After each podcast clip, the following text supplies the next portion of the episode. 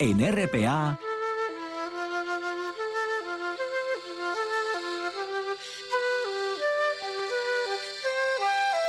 Noche tras noche.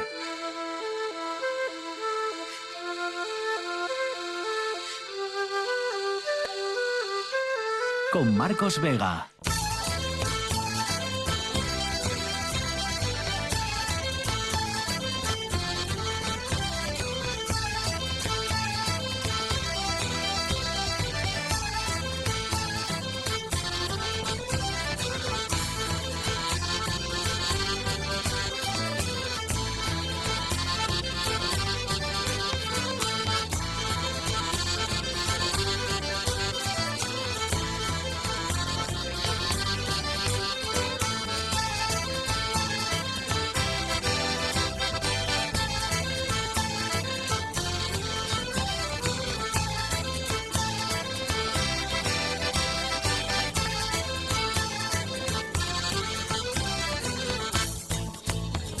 Buenas noches, bienvenidos al espectáculo de la radio. Primer encuentro esta mañana en Santiago de Compostela entre el sustituto de Feijó como presidente de Galicia, el nuevo presidente de Galicia, Alfonso Rueda, y Adrián Barbón, el presidente del Principado. En el horizonte, entre otras cosas, pues claro, está reeditar esa coalición, digamos, del noroeste, ¿no? O al menos de Asturias y Galicia para hacer piña de cara a un futuro hipotético futuro nuevo reparto de la financiación autonómica. ¿Habrá sitio para Castilla y León en esa coalición ahora que tiene a Vox dentro del gobierno? Bueno, pues parece difícil, pero será algo que veremos también durante los próximos meses. Juan Lorenzo al frente de la parte técnica, César Inclán está en producción. Son las 9 y 2 minutos, esto es Asturias y estas son, ya saben, las dos maneras al menos que tienen de ponerse en contacto con el programa a través del Facebook Noche tras Noche Espacio RPA o del Twitter arroba NTNRPA. Todo eso sucede el día en el que el gobierno del Principado ha aprobado ese nuevo reglamento que regula la, o va a regular la tramitación urbanística. ¿no? Quieren que pues por ejemplo, que se aproveche mejor lo que ya está construido en nuestros pueblos y nuestras ciudades, quieren reducir los trámites burocráticos, quieren reducir los plazos de las licencias, dar más flexibilidad a los ayuntamientos para casos concretos, ¿no? y que se puedan mover y puedan reaccionar de una manera más ágil y evitar pues que muchas viviendas de las zonas rurales sobre todo pues se vengan abajo, ¿no?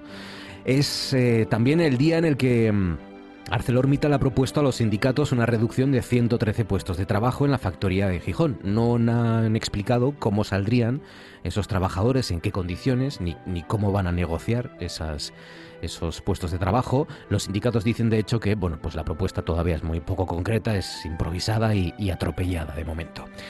Y el día en el que el gobierno central ha visto cómo la negociación de los presupuestos, en este caso de las cuentas eh, del gobierno central, el camino se aclara, el camino se, es cada vez más llano ¿no? para sacar adelante las cuentas. Esquerra Republicana de Cataluña y PNV han renunciado a presentar enmiendas hoy, enmiendas a la totalidad, para, eso sí, negociar sus apoyos. ¿eh? No, no han garantizado que apoyen las cuentas, pero mm, sí han asegurado que no van a poner esas enmiendas a la totalidad, con lo cual, pues ahora arranca eh, lo siguiente, que es la negociación, a ver qué piden a cambio y a ver qué es lo que consiguen llevarse. ¿no?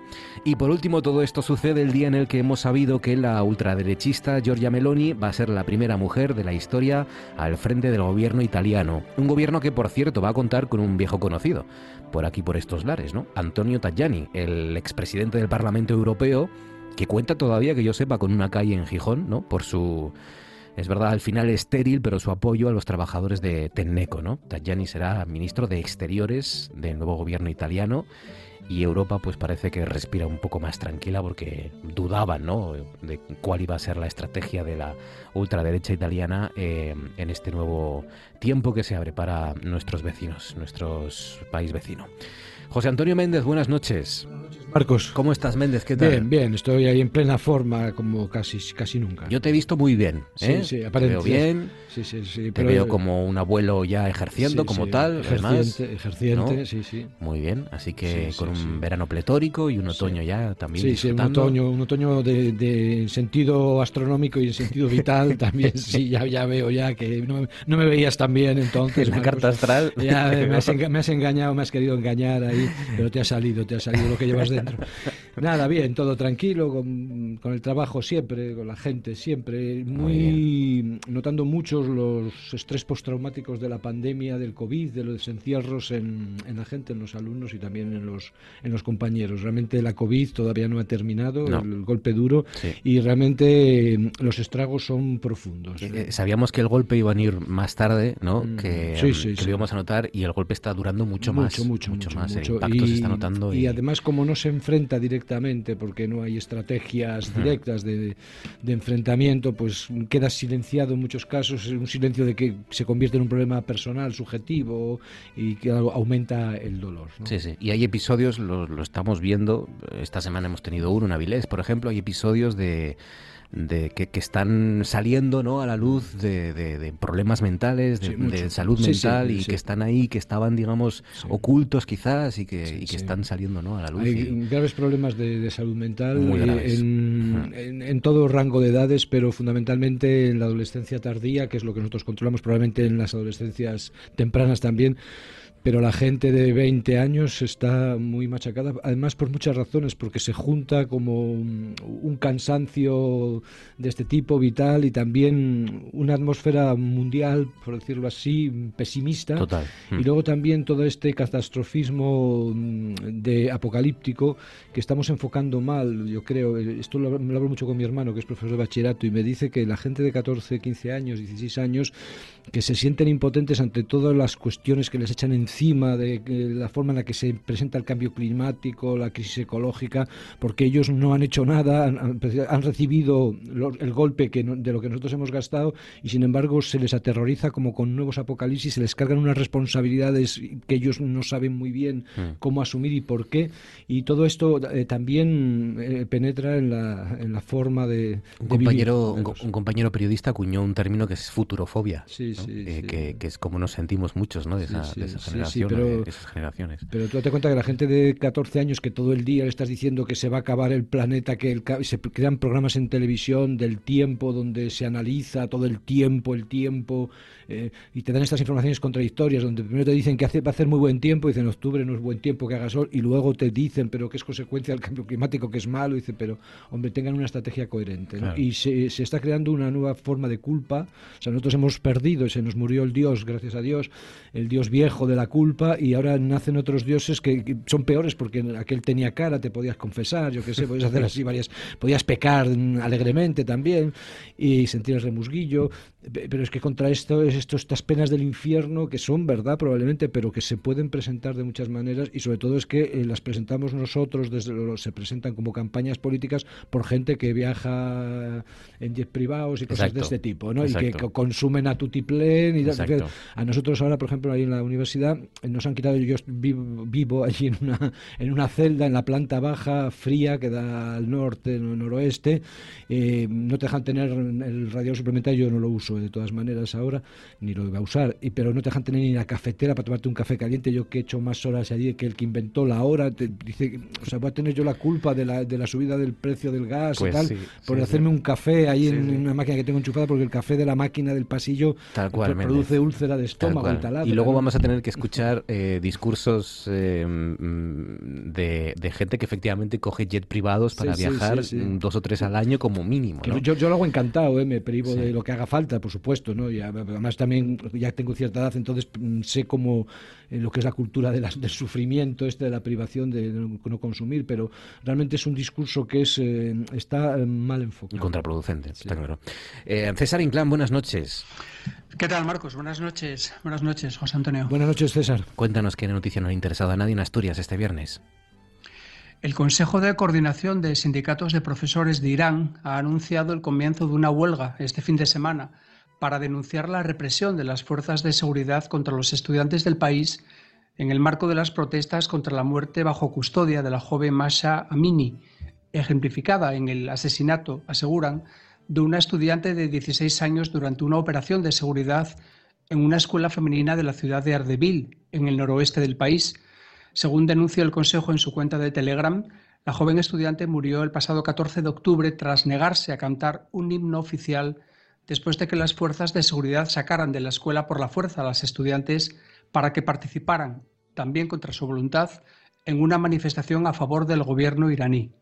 La represión se saldó con 10 estudiantes detenidas y ahora mismo en paradero desconocido y otras siete heridas, entre ellas la estudiante fallecida, que murió en el hospital. La ONG Iran Human Rights ha denunciado que al menos 215 personas han muerto ya en el país, entre ellas 27 niños, por la represión sistemática de las autoridades contra las protestas que estallaron a finales del pasado mes por la muerte de Amini, bajo custodia policial en el momento de su muerte tras ser detenida por la policía de la moral debido a que llevaba mal puesto el velo. 10 sobre las 9, a esta hora los viernes, nos hacemos preguntas.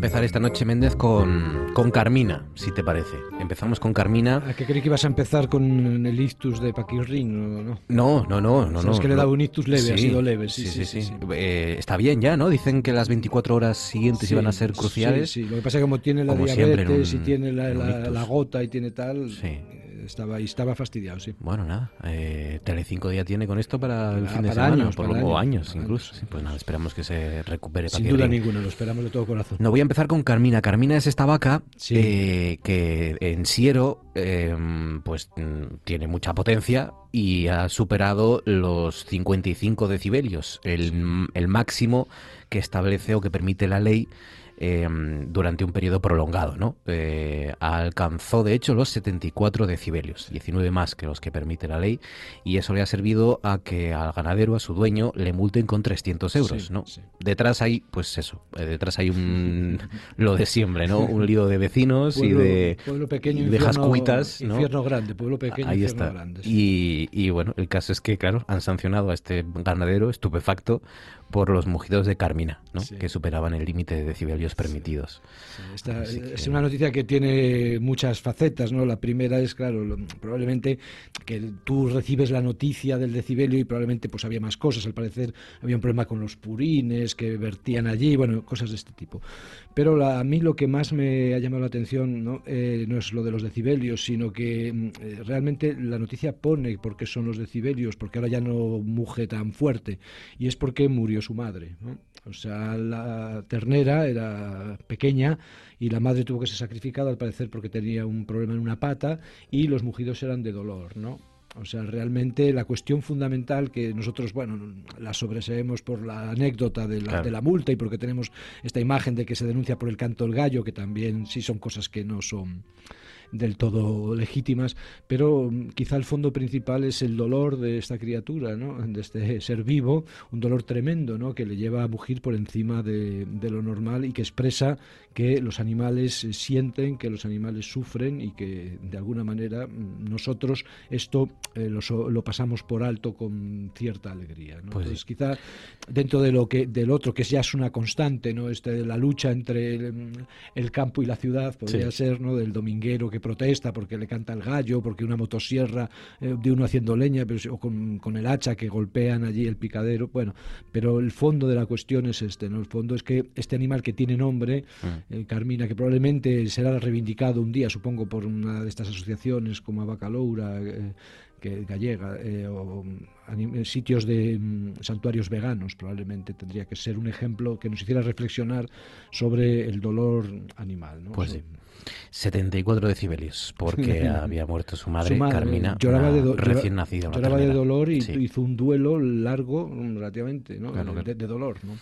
Em, la siguiente, em, la siguiente tiene que ver con un, yo creo, un verdadero problema que tiene el, PSOE mm, y, y, como lo tienen todos los partidos, me atrevería a decir, que no son capaces de, de colocarse en un lugar o de ser, digamos, eh, mm. tajantes con algún asunto, con alguna cuestión, ¿no? De los que intentan moverse eh, entre, entre ambos bandos, ¿no? Eh, tiene un problema el PSOE por la ley trans, porque ambas almas del PSOE, aquellos que defienden la ley trans y aquellos que, que no, aquellas que no, lo, que no lo defienden, que están en contra, pues están siendo muy críticas con la postura del propio partido, la postura de Carmen Calvo, ¿no? Eh, Carla Antonelli, eh, célebre y, una mítica del, del, PSOE, ¿no? Ha abandonado la formación por una profunda decepción, ha dicho, con la tramitación de la ley trans. Dice, prefiero ir por la calle y mirar de frente a mis compañeros, eh, compañeros, compañeros trans que agachar la cabeza de la vergüenza por haberles traicionado, ha dicho. Carla Antonelli es una mujer trans y por lo tanto lleva en su propio cuerpo eh, toda esta cuestión. Hay una lucha muy fuerte entre lo que se llama el feminismo moderno, que es feminista pero mm, ascribe a la mujer a un sexo, con unos órganos y unas eh, constitutivas genéticas determinadas, y lo que se llama los movimientos queer, los movimientos raros, el feminismo, podemos decir, posmoderno, que eh, en el fondo lo que este conflicto lo que traduce es un debate sobre qué es el cuerpo.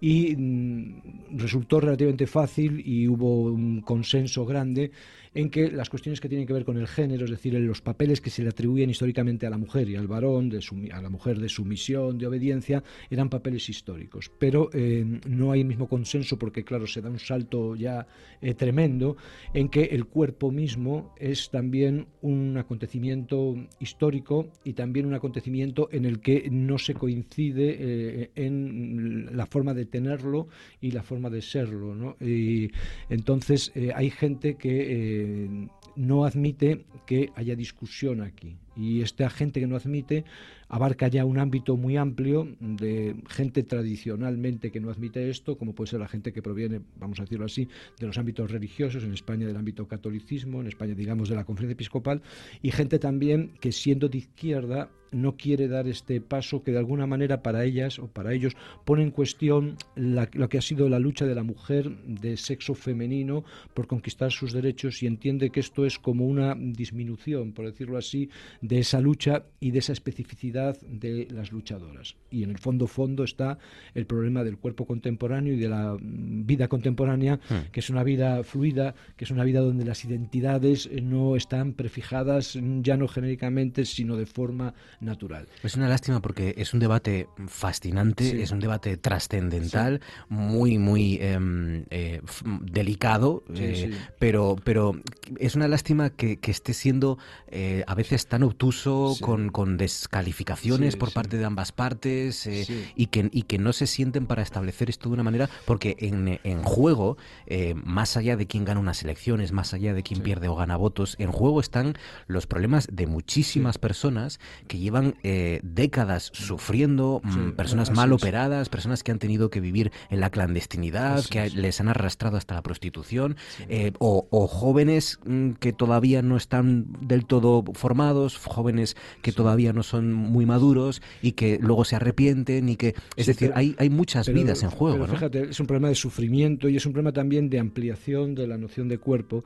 Fíjate que se utiliza mucho el argumento del arrepentimiento y luego, mm, estadísticamente, el alcance del arrepentimiento eh, no está. Venían hoy en el diario.es, que estuve ahí leyendo, que eh, eh, es un 2% de los casos. El 98% se reafirma en la reasignación de sexo tomada por mm, primera vez.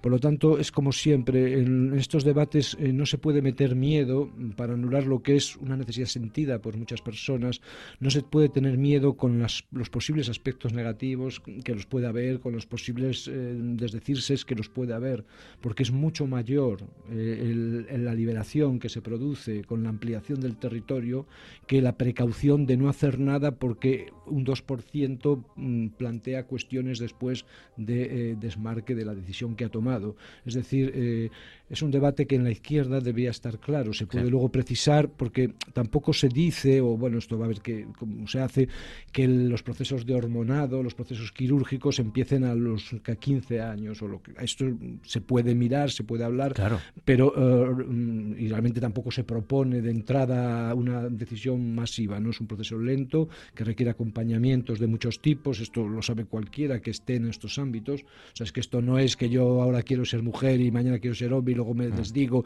y al día siguiente por capricho, tal. Estos son problemas reales, muy sentidos, muy profundos, que tienen que ser acompañados, que tiene que haber un margen de discrecionalidad, etcétera, pero que no pueden ser obviados y que tienen que ser legislados en sentido amplio, positivo y acogedor sin ninguna duda. Y aquí yo creo que también hay una cosa de vejez, por decirlo así, histórica, como cuando empiezas a decir, como le pasa a Pérez Reverte, que, cualquier tiempo pasado fue mejor.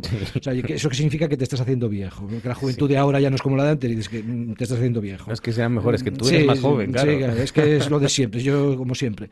Es como la crisis del teatro y estas cosas que siempre fueron así, siempre hubo crisis, siempre la juventud siempre fue peor la de, la, de los otros que la, que la tuya. Y esto es así, o sea, no se puede, le pasa a mucha gente que se ha instalado en el poder y que piensa que en determinadas cuestiones que corren un terremoto muy profundo, lo que ponen en cuestión es su poder, ¿no? la, la, toma de poder, la ideología que ellos han creado, etcétera, y se niegan a entender que la gente que viene detrás no tiene ya estas concepciones tan rígidas, tiene concepciones más amplias y que estas concepciones son emancipatorias y no se puede, mm, como siempre hemos hecho, como diría José Mota, ir al merme en estas cosas. O sea, decir, es que si a lo mejor uno luego, sí, pues eso va a pasar, pero eso, ¿en qué? Es como si pides certificados para ser padre. Es como pidas certificados para ser padre, pues yo no hubiera tenido hijos, porque nadie cumple los certificados. en todos los territorios del humano hay siempre una, una aproximadamente. En este caso es un aproximadamente muy amplio. Hay errores, hay problemas, hay historias, siempre va a haber ya lo decía Jesucristo, siempre habrá pobres entre vosotros, o sea, es que nosotros somos así y no se puede utilizar el miedo no se puede aterrorizar a la gente diciendo es que vais a dejar a vuestros hijos eh, abandonados a la intemperie y no sé qué, a la moda que ahora les da por moda decir esto, es que no, eso no es así luego de verdad. Mm. Eso no se puede admitir como argumento. Otro debate ya para acabar, también y otras preguntas que arroja estas declaraciones de, de Mostafa Ouassiri, el guardián de los tesoros de, Egipto. impresionante. Eh, los ministros de, arqueología de Egipto siempre tienen un poder que, va más allá de las fronteras de, Oriente Medio y del propio Egipto, por supuesto. Em, y ha dicho, no pararemos hasta recuperar la piedra de Rosetta la piedra que sirvió para, sabes que es una piedra que contiene varios alfabetos egipcios, el demótico, el jeroglífico y el hierático y estas cosas, y que permitió traducir eh, los lenguajes jeroglíficos. Es una piedra que llevaron allí, Champollion tal, se la llevó para sus países y la, tenemos nosotros aquí en Occidente. Está en el British, ¿no? Sí, está por allí. Está, tenemos, tenemos a Nefertiti, Nefertárico en Berlín, tenemos, tenemos todo por aquí, hasta nosotros tenemos cosas también, aunque nos las dieron, como el templo de Devot, por las inundaciones que colaboramos nosotros allí cuando la presa de Asuán. Eh, es una cuestión mm, importantísima, importantísima. Occidente ha construido su prestigio intelectual ¿no? sobre su dominio de la cultura, su dominio de las artes, de la filosofía, etcétera, y este dominio se basa en gran medida en grandes espolios, ¿no? en grandes espolios. Estos espolios ahora aparecen como lo que son, como fruto del colonialismo. Y hay que empezar a restituir, y nosotros en España también nos va a tocar restituir bastante, hay que empezar a restituir a sus legítimos propietarios los tesoros, porque son verdaderos tesoros de la humanidad. Esto es un patrimonio de la humanidad que eh, nosotros, prevaliéndonos de nuestra fuerza o de nuestra astucia, de nuestra posición dominante, les robamos, porque realmente fue un robo. ¿no? Hay un argumento que ya ha quedado mm, periclitado, ¿no? que es lo de, bueno, es que, es que Egipto no puede conservar todos esos tesoros, porque, es verdad que hace unos años ibas al Museo del Cairo y bueno, pues también te entrabas, te caía un poco el alma a los bueno, pies. tenían unas montoneras. Claro, pero ahora ya no es así, ahora tienen museos excepcionales, fantásticos, con las mismas medidas que tenemos aquí y todo. Igual, no, es que ese tipo de argumentos no es, pero, nunca, fue válido. Pero a mí sí hay un argumento que me convence, Méndez, y es em, el concepto de museo. Es decir, el concepto de mm. museo, por definición, es un lugar donde solo con un viaje o solo con un recorrido puedes ver muchas de estas cosas, ¿no? si cada pueblo tiene su museo, pues al final vas a tener que visitar cada pueblo para ver todo eso, ¿no? Excelente. O sea, yo, no habría podido ver nunca la piedra roseta, a lo mejor si estuviera en Egipto, ¿no? Sí, probablemente sí. O sea, tú date cuenta que... Eh, porque Londres está a dos horas sí, pero, y Egipto a 14. Sí, pero, sí, pero no, sí, pero no, porque eh, tú realmente donde disfrutas de, de las cosas de verdad es igual que los cuadros. O sea, está bien que haya museos, es un concepto excesivamente sobreabundante. Por ejemplo, en el, cuadro, en el Prado hay miles de cuadros que están metidos en cajoneras. Tú cuando vas al Prado, realmente, si tú ves dos cuadros, ya has visto muchos cuadros, no puedes ver 200. Es que el concepto de museo es un concepto, yo para mí, muy discutible. O sea, mm, por ejemplo, el Museo de Bellas Artes de, Asturias, que es uno de los grandes museos españoles, un museo excelente, y yo todavía no he terminado de verlo. Llevo yendo 20 años, voy mucho y tal, porque realmente para ver un cuadro, o sea, para ver algo en un museo necesitas dos o tres horas para ver algo de verdad. Si quieres, bueno, si quieres pasear por entre los cuadros, sí. Entonces el mismo concepto de museo, de tanta concentración, es ya discutible. Luego hay muchas cosas que estarían mejor. Por ejemplo, yo recuerdo un espolio que hay en, León, de la, que, robaron todas las vírgenes o se vendieron, yo qué sé, todas las vírgenes góticas de todas las iglesias, de los pueblos, de todos los lados, y tenías una sala eh, allí que había 30 vírgenes góticas pequeñas, una cosa diciendo, no estaría mejor en la iglesia de su pueblo, allí bien peinada, y tú entonces vas al pueblo, te comes allí lo que quieras, eh, te ves la virgen, ves la iglesia, ves el, el roble que tendrán allí, y eso es una experiencia cultural. Lo otro es decir que tú viste aquello, como cuando hacía aquellas exposiciones de Van Gogh allí en el Rijksmuseum, que veías a todo Van Gogh en, cinco horas que salías con la cabeza, te estallaba, no te acordabas. Que, la gente ya casi documenta, más que ve, documenta con el móvil, ¿no? Ya, es que, es que eso no, eso no es, es un concepto de la cultura como posesión, el creer que por tener, como consumo. Hmm. lo, tienes ahí, lo, lo, dominas y no es verdad. Entonces, por ejemplo, en el Museo de Egipto, el Museo Arqueológico, que ya está dividido, si tuviera una extensión tal, tendría la extensión de media España, porque realmente ahí tienen piezas de todo. Entonces, sí te merece la pena irte a Egipto tranquilamente, te vas una semana, ahora se vuelve a ir, fíjate, estaba, según venía, ahora por mil euros te vas una semana y esto, ves tranquilamente allí la piedra roseta, ves la, la máscara de Tutankamón, ves todo lo que quieras, mejor que en el British Museum. En el British Museum se les deja una copia idénticamente igual, que no se distingue, que ya la puedes hacer perfectamente mm.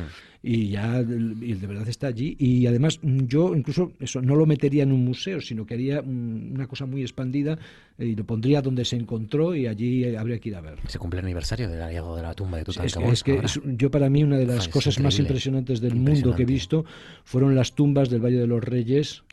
las tumbas del Valle de los Reyes es probablemente, como tantas cosas, ¿no? es probablemente el lugar estético eh, más potente del mundo. Y la sensación que encontró Howard Carter cuando abrió esa tumba es, tiene que ser algo indescriptible. Es que Pocos seres humanos se han enfrentado a algo es que, Es que eso es Egipto, es que hay, cosas en el mundo que son impresionantes, pero lo de Egipto realmente, incluso el, mismo país, o sea, eso el Nilo con esas orillas, es, es una cosa que, hay, que ir, hay que ir mucho por ahí. Seguro que sí, al menos una vez en la vida. Méndez, cuídate amigo, un abrazo fuerte un abrazo, hasta la semana que viene, compañero. Hasta la semana que viene. Aquí nos veremos. G con la R y con la A, ¿cómo suena? ¿Con La G con la R y, con, y la A, ¿cómo suena? Ja. Oh. No, ja sería con J.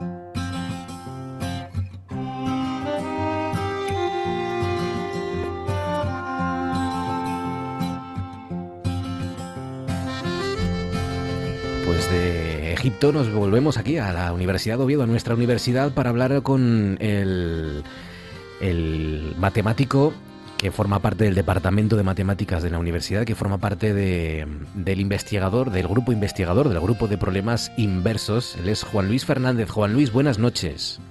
Hola, buenas noches, ¿qué tal estáis? Muy bien, Juan Luis, encantado de charlar siempre contigo porque porque cada vez que hablo contigo es porque habéis eh, llegado a algún hallazgo en el grupo de investigación. Eh, son muchas, muy interesantes y ya desde hace unos años pues tienen que ver con, con el COVID, ¿no? Eh, una investigación reciente que habéis presentado hace unos días que utiliza la inteligencia artificial para predecir qué pacientes van a sufrir mayor gravedad, ¿no? Con la, con la COVID-19. Em, da la sensación de que hemos salido de la pandemia, pero lo cierto es que no, que todavía seguimos, todavía ahí fuera muere gente por culpa de, de este maldito virus y por lo tanto cualquier avance eh, va a ser y va a salvar mm, miles de vidas, ¿no? O sea que cuéntanos un poco cuáles son los detalles de, esta investigación para que lo consigamos entender, Juan Luis?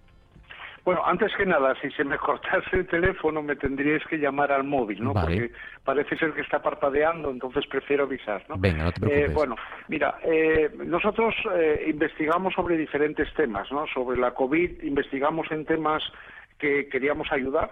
Eh, básicamente hicimos investigaciones sobre la predicción de la pandemia, ¿no? Día a día y saber también cuándo iba a llegar el pico de las diferentes olas y cuándo se iban a terminar, ¿no? Porque eso es te permite anticipar eh, te permite anticiparte al efecto del virus, ¿no? También estudiamos, no sé si os acordáis, eh, las, eh, cómo influían las condiciones meteorológicas en la propagación del virus, ¿no? Pero yo creo que de todas las investigaciones que hicimos y publicamos internacionalmente, esta para nosotros es la que más nos ha llenado, ¿no? Porque es entender eh, las vías genéticas alteradas por la COVID-19, ¿no? e intentar paliar esos efectos, es decir, curar las comorbilidades de la COVID-19 en enfermos de COVID, ¿no? Con medicamentos que ya existen, eh, se llaman medicamentos reposicionados, ¿no? Entonces, claro, eso tiene diferentes, eh, tiene diferentes, por así decirlo, em, eh, resultados, ¿no? Uno de los resultados es que cuando entiendes los, los diferentes genes que están codificando las diferentes funciones que se ven alteradas por la COVID, y sabes reequilibrarlos, también puedes definir o diseñar test genéticos que eh, te ayudan a predecir eh, si un enfermo va a reaccionar de manera leve o de manera drástica a la COVID-19. ¿no? Ese es uno de los efectos.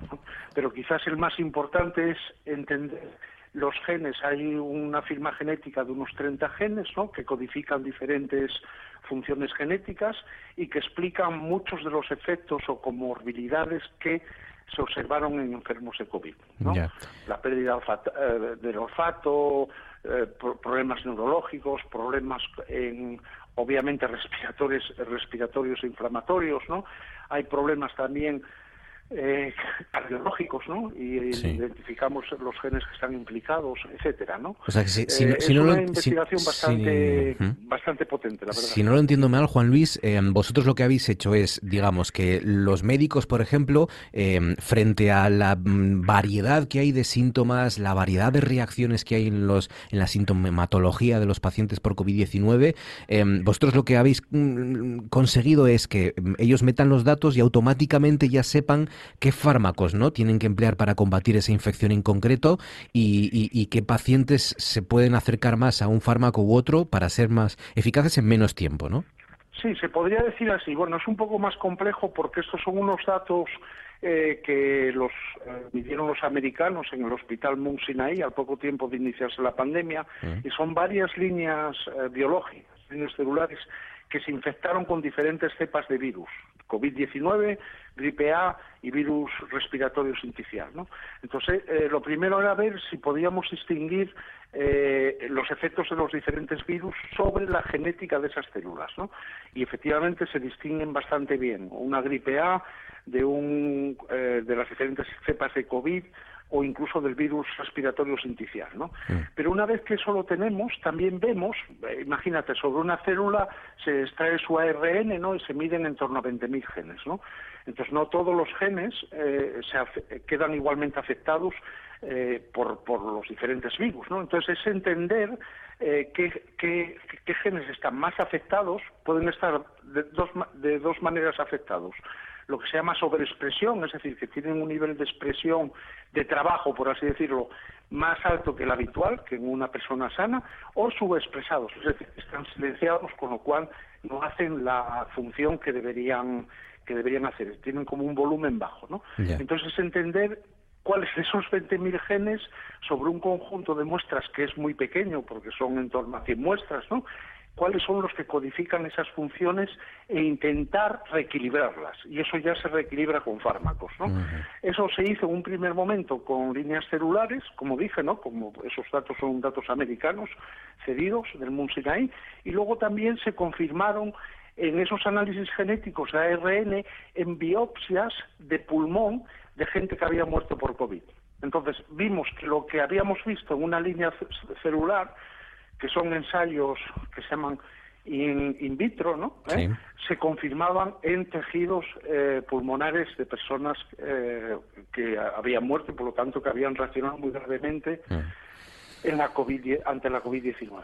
Entonces ahí Pues, surgían, por sí, ejemplo, sí. identica- identificamos fármacos que sin buscarlos se han utilizado, ¿no? Eh, en, en la lucha contra la COVID-19 antes de que tuviésemos las vacunas. Oíste hablar de la isocli- hidroxicloroquina, la ivermectina, Sí, todos los, todo lo que se ¿eh? usaba al principio cuando no sabíamos qué hacer, ¿no? Y cuando pues estábamos probando un poco, ¿no? Ciegas. Eso es.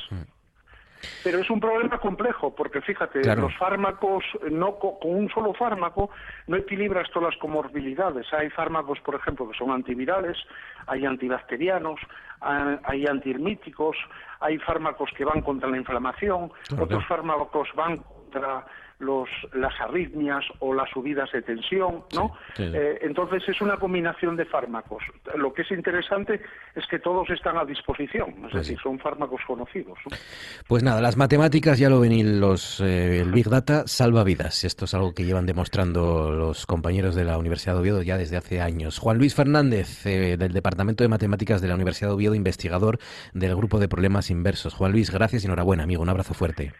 Bueno, muchas gracias. Lo, lo que es importante es que los problemas, eh, pese a que estuvimos dos años y pico eh, pues influenciados uh, fuertemente por la COVID y este problema sigue, ¿no? Las investigaciones son atemporales, es decir, que Claro. son incrementos de conocimiento que algún día eh, podremos utilizar los podemos utilizar y lo que sobre todo es más importante es que en el futuro cuando haya nuevas pandemias que las habrá alguna las habrá Mm. podamos reaccionar mucho más rápidamente Cuídate mucho, Juan Luis. Gracias. Un abrazo, amigo. a vosotros un abrazo hasta luego Sí, sí, Tenemos Fiber, ¿no? sí. Sí, olvídese y déjelo ahí. Así. Y ahora, mm, usted conoce la palabra grande. Grande. ¿Conoce la palabra grande? Ese tío es muy grande, esa casa es muy grande, esa finca es muy grande, esa langosta es muy grande, esas cosas son muy grandes. Grande, ¿conoce grande? Sí, Quítele la D y la E, ¿qué queda? pues no lo sé. Si la grande le quita la D y la E, ¿qué queda? Filigran. No, la I, no, ¿de dónde saca la L? Por favor. Esto es horrible, no hay dinero para pagar. Pues no hay forma de poderlo coger, ¿eh?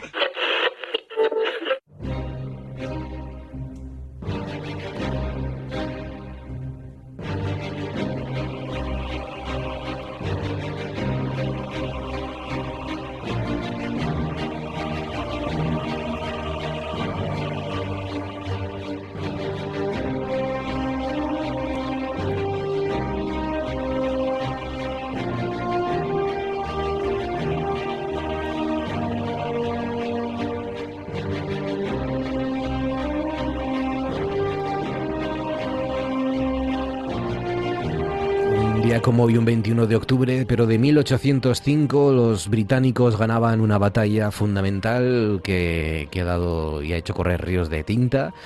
Una batalla contra franceses y españoles eh, frente a las costas de Cádiz, la batalla naval de Trafalgar, una de las mayores de la historia. España, ya saben, aliada con la Francia napoleónica, que le había declarado la guerra al Reino Unido, a la Inglaterra de aquella época, siglo XIX, 1805. Allí viajamos con nuestro historiador Faustino Zapico. Faustino, buenas noches. Hola, buenas noches. Mm, Novelas muy interesantes, ¿eh? La última, la de Pérez Reverte, mira, que es divertida. Sí, sí, además, bueno, la, bueno, esa no la lleí, porque sí que lleí de guaje, eh, bueno, Trafalgar, que es la que abre los episodios nacionales de Pérez Galdós, Magnífica también, sí. eh, quedé ya, bueno, nada, quedé así como enganchado. Realmente Sí. hay una historia muy interesante, eh, de ese también, bueno, y hay una lección de cómo, de la importancia, digamos, de la geopolítica, ¿no? Y de, y de todas maneras, lo de Trafalgar no deja de ser el resultado de un siglo de subordinación de la política exterior española a la francesa a cualquier precio.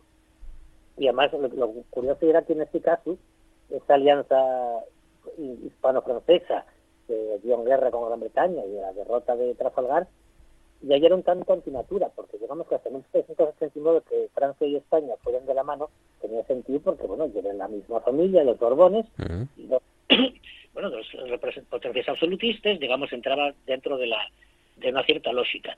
Pero claro, a partir de 1789 y de un breve periodo, digamos, de guerra entre España y Francia, que España volviera a la alianza con Francia, con la Francia revolucionaria, que después de acaba siendo la Francia napoleónica, pues era una cosa como muy extraña.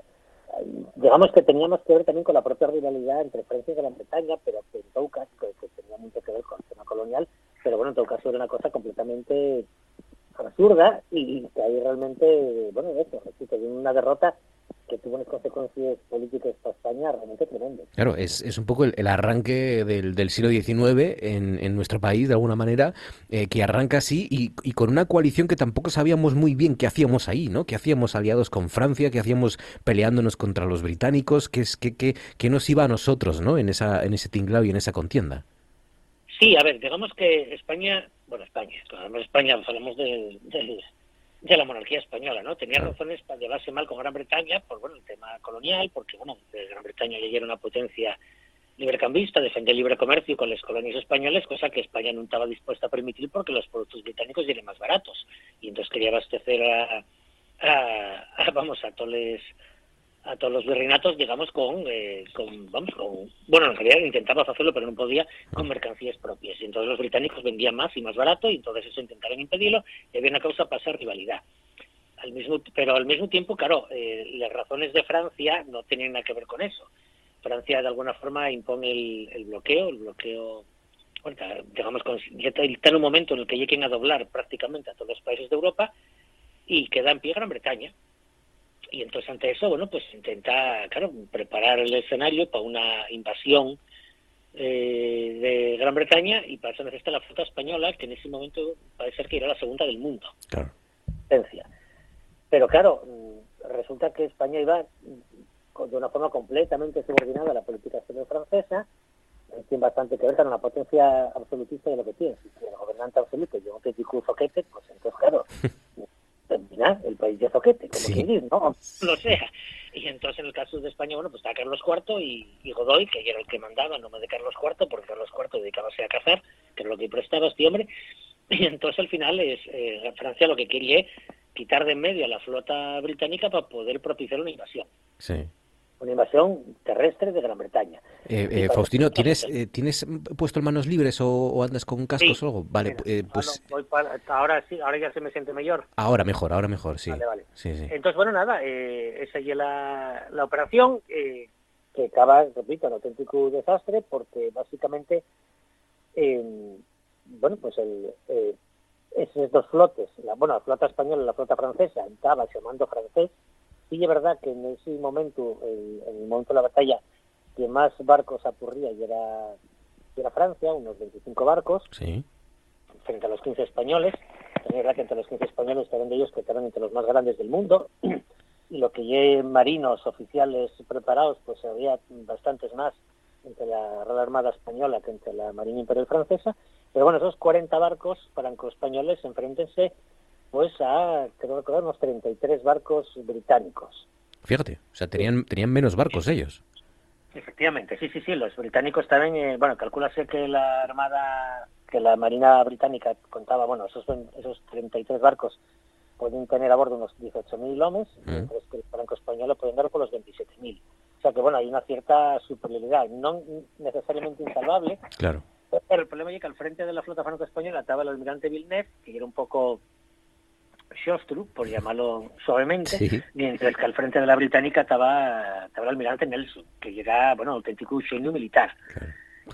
Y claro, ahí se da, bueno, pues nada, el desastre, el desastre absoluto, mm, órdenes muy maldades, eh, una orden de salir a mal abierto por parte de la flota francesa, que era una cosa bastante bastante, bueno, bastante inadecuada y entonces eso lleva, bueno, pues nada, un, choque frontal que acaba con una victoria completa de los británicos, aunque muerra el almirante Nelson, con lo cual ya pasa de alguna forma ya como al panteón de los militares ilustres, ¿no? Los británicos.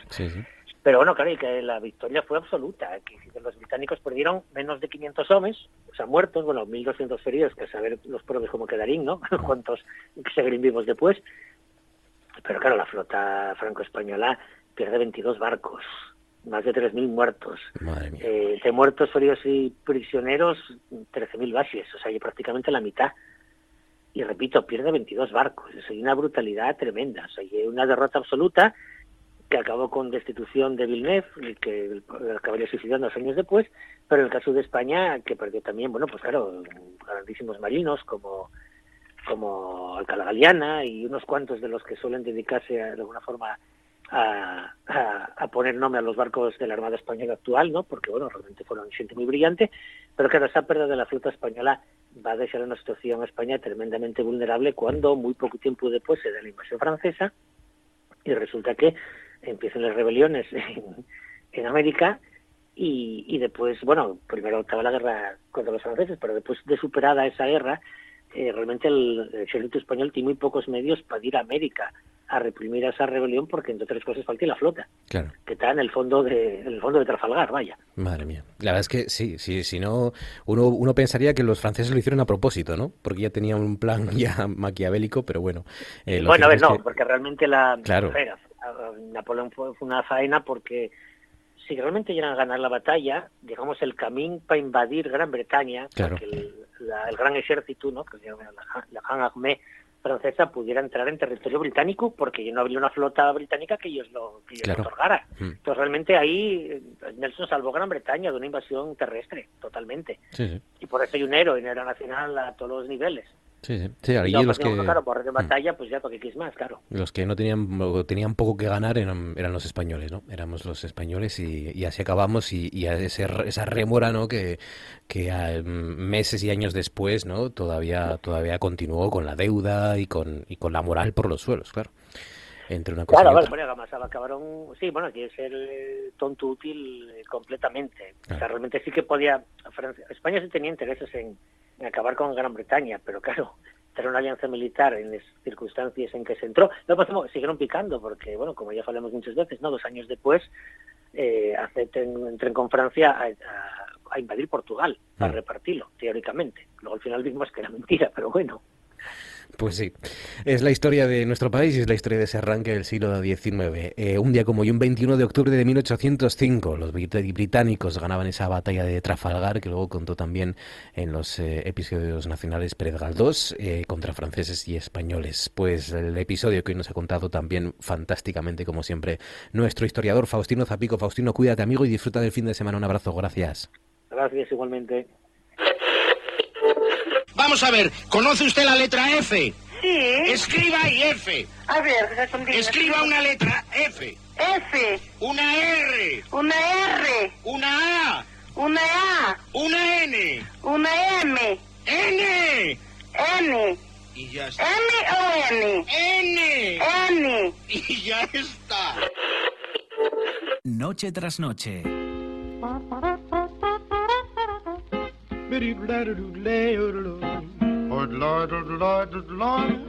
Guía para sobrevivir en un mundo millennial.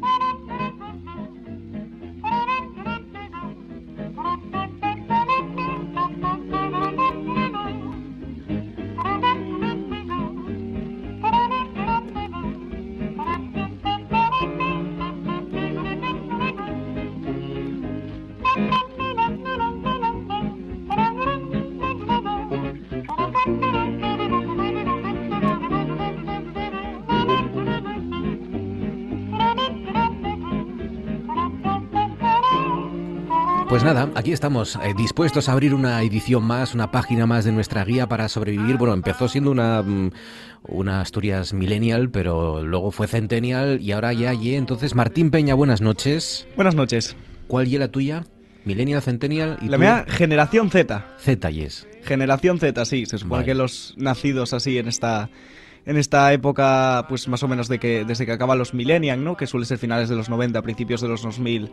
Los más recientes, sí. Hasta ahora se supone que somos los generación Z. ¿Pero tú cuándo naciste? Año 2007. 2007. Hmm. Claro, nada de, o sea, uy, qué impacto acabo de sufrir ahora mismo. Claro, el, 11S, por ejemplo, a ti fue algo que te contaron, que te suena algo de historia por ahí, ¿no? De una época antigua, ¿no? El 11M también, todas estas cosas, el cambio de la llegada del euro, todo esto. todo esto, nada. Las antiguas pesetas y esto. ¿Has visto una peseta alguna vez? Sí, ¿no? ¿O no? Sí, alguna, alguna, alguna tenemos por casa todavía. Un tesoro por ahí, ¿no? alguna reliquia por ahí. Como si fuera un doblón eh, español. Está bien, está bien. Bueno, ¿qué tal esta semana? ¿Bien? ¿Sí? Bien, sí, ¿Has esta disfrutado? semana. Sí. Sí, bueno. Dentro, dentro de todo lo que se puede disfrutar, yendo Vale. cinco días al instituto, se ha disfrutado. Bien, bien. ¿Mal en el instituto o qué? Uy. Bueno. Uy, luego, luego vamos a, a reivindicar alguna que otra cosa. Sí, ¿no? a reivindicar, a reivindicar Vale. del instituto. Todo constructivo, ¿eh? Que no se me molesten los profesores, ¿vale? Efectivamente. Todo con, con el ánimo de, desde aquí, daros voces a los... Y de eh, representar yo a, a todos los jóvenes que puedo, ¿no? Exacto, claro. No estoy hablando yo como persona, que también, Sí. Sino estoy representando a, mucha gente. A lo que padecéis muchos alumnos, ¿no? Que bueno, Efectivamente. eh, contribuís también, tienen que daros voces, tenemos que daros voz para que contribuyáis a, a mejorar la educación en, en esta comunidad autónoma. Pero antes, antes del deber, vamos al, al, al disfrute, ¿no? Al goce, al baile y a la música. Dos canciones vas a recomendar hoy. Bueno, no, una es la que mm, se está escuchando ahí fuera, ¿no? En la Sí. gente de tu edad, 14, 15 años. Una canción, la, la más escuchada en esta semana, yo la que más oí por ahí eh, esta semana, además de ser una de las, de las canciones más escuchadas de la semana según Spotify, ¿no? Y otra canción, otra canción que, como ya sabéis que a mí no me suelen gustar este tipo de canciones, otra canción que recomiendo yo personalmente. Vamos con el primero, con la que está sonando, Sí. que, que es de la, la que escucha la gente ahora mismo, los, los chavales, los jóvenes, ¿no? Los, Es los- Provenza, de Carol con K, Carol G. Carol G Sí. o Carol G, ¿cómo se pronuncia? No lo sé, Carol G, supongo.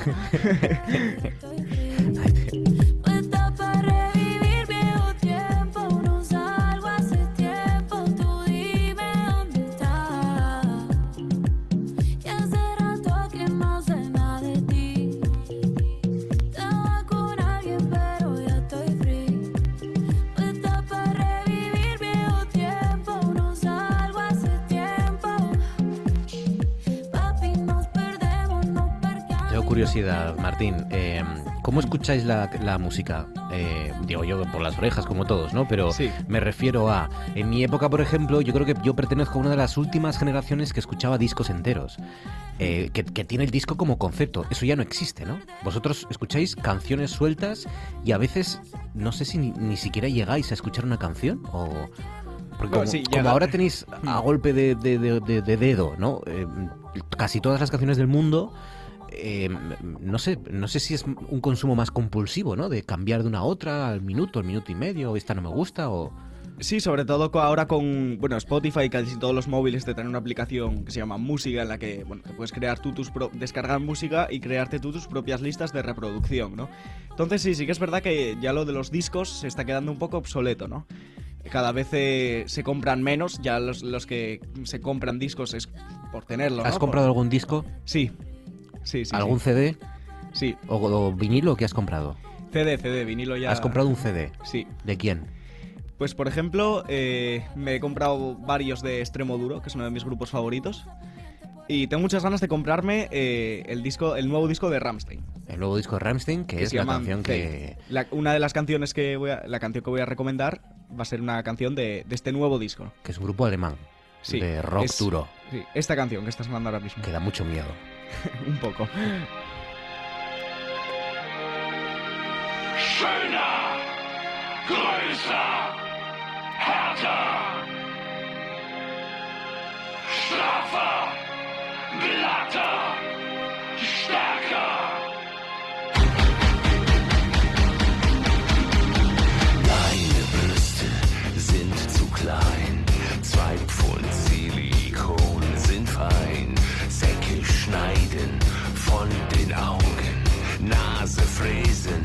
Fett wegsaugen. Wir entfernen rasch zwei Rippen, Schlauchboot basteln aus den Lippen, in die Wangen, in die Stirn, Botox rein bis ins Gehirn.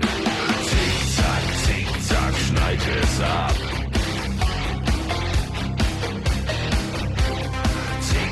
Tengo la sensación de que todo el rato nos están animando a invadir Polonia esta Sí, gente. tiene, tiene pinta. Luego escuchas las letras o las lees, las lees la traducción y no, no es nada parecido. ¿no? O sea, de es- hecho, yo cuando empecé a escuchar Cosas Ramstein... de, de amor, a lo mejor, Sí. o, de, o reivindicativas. Bueno, precisamente o- de amor no, Vale. pero yo cuando empecé a escuchar Ramstein sí que tenía el miedo de decir, a ver, no conozco las letras, a ver si van a ser aquí unos nazis satánicos o algo, pero Pero no, no, la verdad que. De hecho, esta canción, me gustaría decir, va- eh, se ve claramente en el videoclip, ¿no? Es una canción que va contra eh, las operaciones estéticas, ¿no? Ah. Hecho, en el videoclip, bueno, se ve claramente como a, a mitad del videoclip empieza el, el cantante, eh, el cantante de Rammstein, empieza como a ponerse como la cara operada y que se le cae, Sí. va poniéndose grapas ahí de ¿Cómo todo, se llama esta canción? Zig Zag. Zigzag. Zigzag. Con K. Sí. Zigzag. Lo nuevo de Ramstein. Eh, y has encontrado un CD, claro, para comprártelo Sí. físico, formato Sí, físico. sí. O sea que, Este bueno. disco que además hay, bueno, Pero eso lo haces tú porque y es tú, Martín, o lo hace la gente de tu la gente la, la gente de tu pandilla, ¿se dice pandilla todavía? sí, todavía se dice pandilla. La gente de tu pandilla compran CDs físicos. Pues depende, depende, porque sí que yo tengo amigos que incluso todavía, no que compren, pero que tengan heredados de sus padres o de sus madres, Bueno, que hayan todos, claro. heredado sus su- mismos gustos, Claro. incluso teniendo cintas de cintas de, de cassette, Sí. incluso escuchando música por cassette. Yo recuerdo este verano, eh, en casa de un amigo, nos quedamos a dormir en la tienda de campaña y para tener música, como no teníamos altavoz ni nada y en el móvil se escucha mal, pues eh, metimos ahí un alargador, el, el radio cassette. Empezamos a meter ahí radio cassette, que si iros todos a tomar por culo de extremo duro Claro y, sí. y a pasar el día. Ahí está, muy bien. La cinta más viva que nunca, ya lo ven. Efectivamente. Cualquier día, sí. con- yo viví una fiebre así como de los vinilos, pues la- los casetes de moda otra vez. Muy bien, venga, vamos con, ya que estamos así duros con Ramstein, vamos con la reivindicación. ¿Quieres hablar de un programa informático que ayudó, ayudó mucho a la educación Ayudó mucho, durante la sí. pandemia? Porque era para mandar eh, trabajos y tareas y los deberes, en definitiva, pero que ya estáis un poco cansaditos, ¿no? De esto. Pues sí, esta aplicación seguramente muchos lo conozcáis. eh, se llama Microsoft Teams. El Teams. El Teams, de Vale. toda la vida, el Teams. Sí. Eh, para el que no la conozca, es una aplicación en la que, bueno, es difícil de explicar, ¿no? Tú puedes, haces varios grupos de grupos con de las clases, ¿no? Por ejemplo, un grupo de la clase de historia, un grupo de la clase de matemáticas, y luego a través de esos grupos te pueden mandar tareas que tú puedes entregar mediante fotos o archivos mm, desde ese mismo Sí. desde ese mismo programa, ¿no? Bueno, pues esta. Bueno, además de poder enviar mensajes por privado a todos los miembros del chat de Teams, Es ¿no? una aplicación para comunicarse, Sí. para enviarse archivos, para intercambio de La tareas. aplicación en sí es práctica, Sí. pero nosotros estamos un poco hartos ya porque, bueno, empezamos con el curso 19-20, que fue el curso de la pandemia, ¿no? El confinamiento fue cuando llegó Teams a nuestras vidas. El confinamiento llegó Teams a nuestras vidas y era para mandar, pues, las tareas que había que hacer en casa. Sí. todo bien. La verdad que nos ayudó muchísimo. Y luego ya después de, de- Claro, después de eso vino el curso siguiente. Curso 2021, en el que todavía estaba muy presente el COVID en nuestras vidas. Y los horarios de clase estaban restringidos. Teníamos una hora menos de clase todos los días. Claro.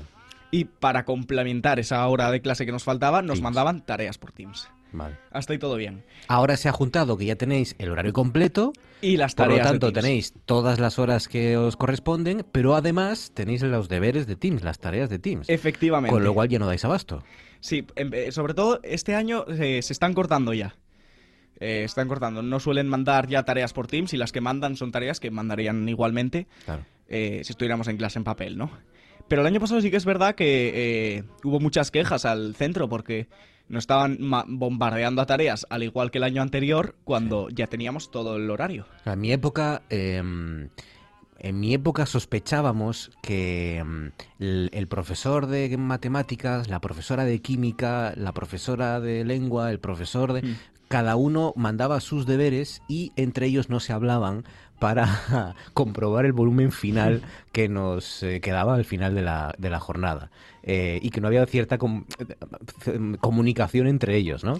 Eh, no sé si esto vosotros lo sospecháis también hoy. De hecho, ¿no? es que pasó sobre todo en este curso que te decía, 10, eh, 2021, Claro. que mandaban igual una tarea a la semana, ¿no?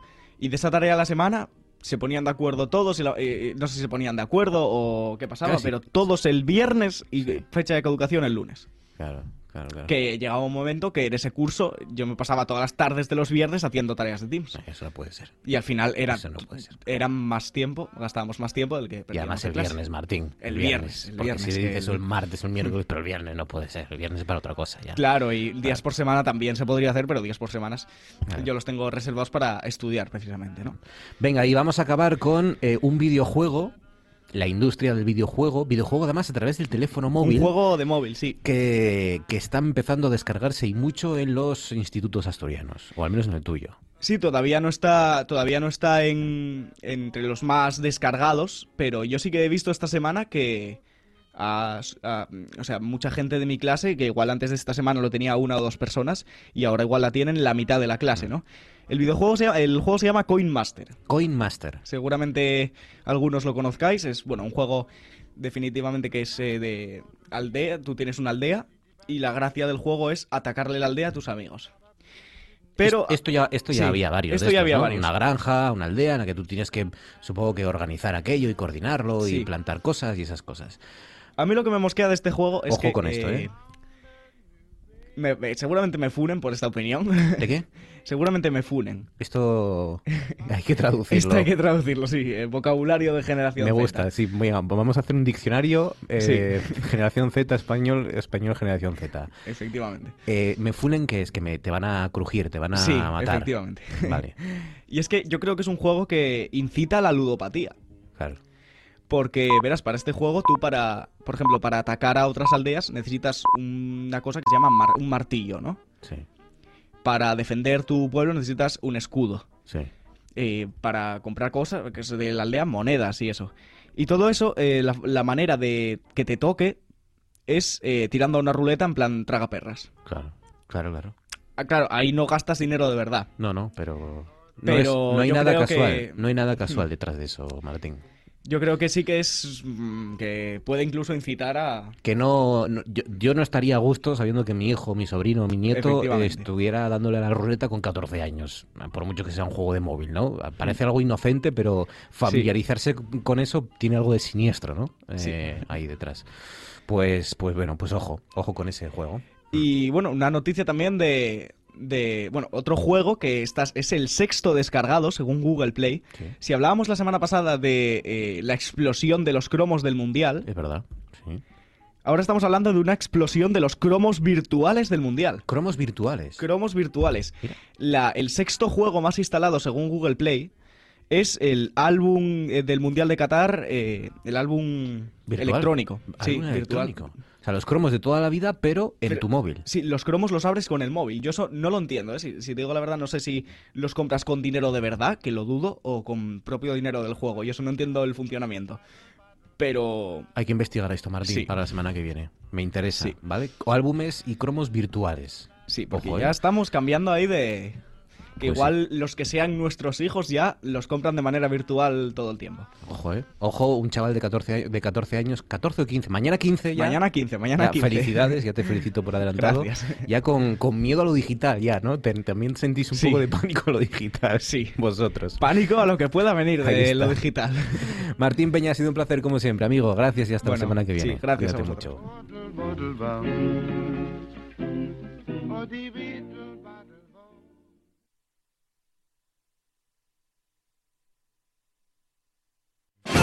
Cosas que pasan en Noche tras Noche. Como haces las cesáreas con la vaca de pie, hay las que son más malas que el diablo y te solmenan y te quieren pegar. Que el último día estuviste... una Sí, patada. y te dio un nerón Ah, una patada. Andaba yo presumiendo de un patadón que me dieron, que me dio una vaca, bueno, me dio dos. ¿Y estabas dolorido aquel Sí, día? sí, estaba sí, ¿Dónde, fastidiado. dónde, dónde? Aquí en el muslo, por la cara, estaba Uy, en el muslo. por los pelos, ¿eh, Edu. Sí, sí, exacto, exacto, sí, sí, no. Sí, se temiste por tus A veces tengo- bajo tengo- ventrales. Por ¿Sí? los ovículos, tengo temido por los ovículos. Tus ovículos hicieron en ese momento se Se encogieron de cierta manera. sí, sí. los, los ovículos de los veterinarios rurales tienen un sistema de Sí, protección un escroto que se encoge, sí, a medida de la, según las circunstancias. ¿no? automático. Sí, sí, según el miedo que tenga, raca. Es un piloto. Las tres, o mejor dicho, tres, los tres minutos que pasan sobre las 10 de la noche o las 10 y tres minutos, si ustedes lo prefieren. En este momento, en directo, en riguroso directo, como pueden comprobar, para mm, arrancar nuestro Tú antes molabas en esta edición de viernes, con también novedades, con alguna que otra serie de televisión, películas, libros. Quiero más libros esta temporada. Algún oyente me, me reclamabais eh, que habláramos más de libros en los molabas del miércoles y del viernes. Así que si estáis leyendo cosas así atractivas que queráis sugerir o proponer, pues también me lo podéis contar. Y si no, pues, pues nada, el especial Dibujos Animados Españoles, que es lo que tenemos preparado para, para esta noche. Esta noche que cuenta con David Ortuño. David, buenas noches. Hola, Marcos, buenas noches. ¿Cómo estás, David Ortuño? Pues yo estoy perfectamente estupendo, mi mejor momento con gran éxito de crítica y público. ¿Sí? ¿Has tenido una buena recepción, quizás? ¿Sí? Por parte de la crítica y del público, ¿sí? Sí, la gente me lo dice, este año estás que te rompes y tal. eh, Mm, Yo te veo muy bien, ¿eh? Gracias, Yo te veo muy bien, te veo en forma, así que te veo... Y por cierto, ya que me sacas el tema de, de Blon, Sabía yo que iba... que no debía hacerlo, pero... ya, que me lo sacas, Sí. tengo que decir dos cosas, ¿eh? Sin, sin ánimo de criticar, porque yo otro Blonde, día... la película de Marilyn Sí, Monroe. el Vale. otro día expresé que a mí no me había gustado. Porque ya sabes que en este país nadie sabe, nadie ha visto Blonde, hemos visto la peli de Marilyn. Blonde, o lo que sea. O Blonde, pero en el caso la peli de Marilyn, porque Blonde no, no ha cuajado. que es una película, como tú decías, arriesgada. Hay gente que le ha gustado, hay gente a la que no. A mí no me convenció mucho, pero bueno, hay gente a la que sí. Es decir, es una película bastante, digamos, un poco de autor. Entonces, bueno, pues te puede gustar más o menos. Yo solo tengo que hacer dos comentarios. Vale. Que si querían hacer una película incómoda, que podían haber apostado ya directamente más fuerte y hacer una película de Marilyn Monroe, eh, dos horas y media en el dentista. Por ejemplo. Hubiera sido mucho más incómoda y que si querían hacer una ficción, una ficción muy ficcionada, que no, que no tenga muchos elementos de la vida de Marilyn Monroe o que los mezcle, podían haber hecho Marilyn Monroe cazadora de dragones, por ejemplo. Sí, apostar por la fantasía. Oye, están riñendo a The Queen, a la serie de televisión. Esto me- es lo, lo que me ha, lo que me ha hecho gracia hoy. Que mm, han obligado a Netflix a poner un cartel. Lo de los carteles es una cosa. de Quieren verdad. obligar, que yo sepa, ¿eh? Porque la serie todavía no se ha estrenado la última temporada. Ah, yo lo que leí es que sí, que habían conseguido que Netflix cediera ante las críticas negativas y yo añadiera leí un, que, que, eh, que lo querían hacer. un aviso de ficción a la quinta temporada. O sea, eh, Es una un- realidad un- ficcionada, Una o- plataforma de series recordándonos que son series y que por Bueno, tanto y es ficción. Ojo, cuidado, que la serie esta de Gambito de Dama, o Gambito de Dama, eh, ha tenido que, ha llegado a un acuerdo con una jugadora a la que se mencionaba en la serie, porque decían cosas sobre ella que no corresponden a la verdad. En el caso de Blonde, por ejemplo, yo creo que hay familiares de personas que salen que hacen cosas que en verdad no hicieron, que se podrían querellar también si quisieran, supongo. Porque es una ficción, pero basada en personajes reales, que puedes decir cosas que son incluso... Antes, antes lo que se hacía, antes dábamos por hecho que todo lo que aparecía en pantalla era ficción, salvo que nos dijeran lo contrario, y, y había No, un pero si está que basado ponía- en hechos reales, ¿no? Pero ponía basado en hechos reales o inspirado en hechos reales. Ahí sí que te lo indicaban, ¿no? Ahora hemos, hemos dado la vuelta. Ahora lo que nos tienen que indicar es, oiga, que esto es ficción, ¿vale? O sea, acuérdese que esto que está no, pasando... pero lo que estamos deberían hacer a lo no mejor es como antes, basado en hechos reales, pero inspirado. Pero que decir, con eso ya entiendes de que hay cosas que son verdad y otras que Pues no. por lo visto hay gente que no lo entiende porque porque se han quejado, ¿no? De, de que la quinta temporada, pues que, que hay que recordar que no y así. La, la reina. eh, lo, lo que pasa es que también una cosa es distinta: que cambien cosas, por ejemplo, de fecha, que te atribuyan un delito, por ejemplo. Porque en Blonde hay cosas que si no son delito están ahí rayando y que se le atribuyen a gente con nombre y apellidos. Ya, y pero- que a lo mejor no sucedieron. Pero si estás eh, si, est- si estás eh, haciendo ficción, eh, automáticamente tienes toda la libertad que, que- que quieras. Bueno, toda. díselo a los de Gambito de Dama. Gambito de Dama. Bueno, no lo sé, pero Han llegado a un acuerdo extrajudicial para que no les demanden. en el momento en el que tú estás diciendo estoy escribiendo una, una novela, tú puedes convertir a, a- yo qué sé, eh, al personaje en, en astronauta, si Y quieres. porque hay muchas novelas que cambian nombres de gente para que no les demanden. Ah, bueno, pero eso es otra cosa. Eso es porque a, a lo mejor no son novelas o son libros. Eh, no, no, que son- incluso novelas. Tú, tú si haces una novela y atribuyes a alguien algo que no ha hecho, que es un delito, eso te pueden entrullar, te puede salir caro. En el momento que tú estás asumiendo que es un juego de ficción, eh, Yo difiero. tienes toda la Ahí, libertad del mundo. cuando tratas la realidad, ahí difiero, que puedes hacer lo que quieras. Gema Lozano, buenas noches. Buenas noches. ¿Cómo estás, Gema Lozano? Bien, ¿Qué de tienes vuelta tú en el que estudio. decir? Eh, ya era hora, ¿eh? Ya era hora, ya era hora. Ya era hora porque estábamos por llevar el estudio a, a Cabrales ya. Pero llego y me quitan el sitio, nada más llegar. O sea, qué recibimiento Aquí no hay este? sitios fijos. Está muy polémico hoy, David. Está muy polémico. Ya desde el principio. ya. Llego aquí y mi silla que ya está ocupada. Estamos ¿Esto en el es? Saludo- silla, Gema, que nadie tiene silla. Somos meros libres. trabajadores del Molava. Estamos en el, en el saludo y ya está ya discutiendo conmigo. ¿Has probado las gominolas? No, Pues es que no soy muy de gominolas. Pero Bueno, que ahora la pruebo, ahora la Un pruebo. día que sí. tengo gominolas, ¿Qué quieres? Que estemos aquí eufóricos. claro, voces. un subidón de azúcar. David, ¿a qué tú has probado? Yo por eso estoy- está ahí como una Así moto está ya. David, así está David, claro, ha llegado, me ha quitado el sitio, me Discutiendo ya, desde luego. Y dale con el sitio. Sí. Oye, ¿dó- ¿dónde está el, el kinder que había? ¿Quién ha cogido Se el lo ha comido. Ah, o sea, pones el kinder y luego te lo comes. Claro, no, no he visto a la gente pues atacarlo, dicho, para mí. ¿Te das cuenta, no? O sea, me pones el kinder, ahí Lo he puesto ahí y y, me lo he visto quitas. que no lo han cogido, pues me lo he cogido yo. Había un kinder ahí. Muy rico, Kinder. por cierto, lo recomiendo. Que hacía, componía un, ¿no? una especie de bodegón ahí, ¿no? Sí, pero rompía un poco, digo, Sí, ¿no? voy a mantener la estética del lugar. Hmm. Diego Asenjo, buenas noches. Buenas noches, Marcos. ¿Cómo estás, Diego Asenjo? Muy bien, estoy Me alegro mucho. contento de estar aquí hoy. Sí. Porque vamos a hablar de dibujos animados. Dibujos animados. Y eso a mí me encanta. ¿Lo, di, ¿Lo he dicho? ¿No lo había dicho? Sí, sí, sí, lo Sí lo he dicho, Sí. ¿no? Sí, sí. Lo que no he contado es por qué vamos a hablar de dibujos animados. Vamos a hablar de dibujos animados porque eh, ha fallecido esta semana, sí, eh, con 82 años, Claudio Bierne, que es el creador de David, David el Nomo, D'Artagnan, o D'Artacan, mejor dicho, Willy Fogg, en fin, el Walt Disney español, lo han llamado, ¿no? Que me parece un, un buen apodo. Pero sin es- el racismo de algunas películas. Sí, exacto, sin, sin juguetear con los nazis. eh, o sea que nuestro Walt Disney, productor de televisión que fundó las, las productoras audiovisuales eh, que, que- que hacían dibujos animados aquí en España, ¿no? Y que forman parte de, la, de, la- de nuestra infancia, de la infancia de muchos españoles, ¿no? Eh, películas de imagen, también de imagen real, La memoria del agua, por ejemplo, que también realizó, pero sobre todo donde triunfó y donde le recordamos es en los, en los dibujos, muchos de los cuales vamos a recordar esta, esta noche. ¿Habéis visto dibujos esta semana? Yo Por sí. su- ¿Sí? Sí. ¿Y qué tal han envejecido? Yo veo bien? dibujos todas las semanas, en realidad. Sí. Sí, y- pero, pero de estos eh, y de los otros. O sea, yo veo dibujos de los viejos y de los nuevos. Veo de todo. Bueno, yo también veo dibujos. Yo veo Ricky Morty.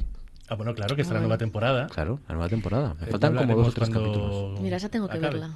No la he visto. ¿No has visto Ricky O Morty? sea, Pero he visto ninguno. cos- cosas sueltas, sí, pero que quiero verla así como del tirón. Tengo ganas. Eh, a mí me parece, aquí discrepo con David también en esto, eh, a mí me parece el mayor ejercicio de televisión y de imaginación que hay en, en el mundo audiovisual hoy en día.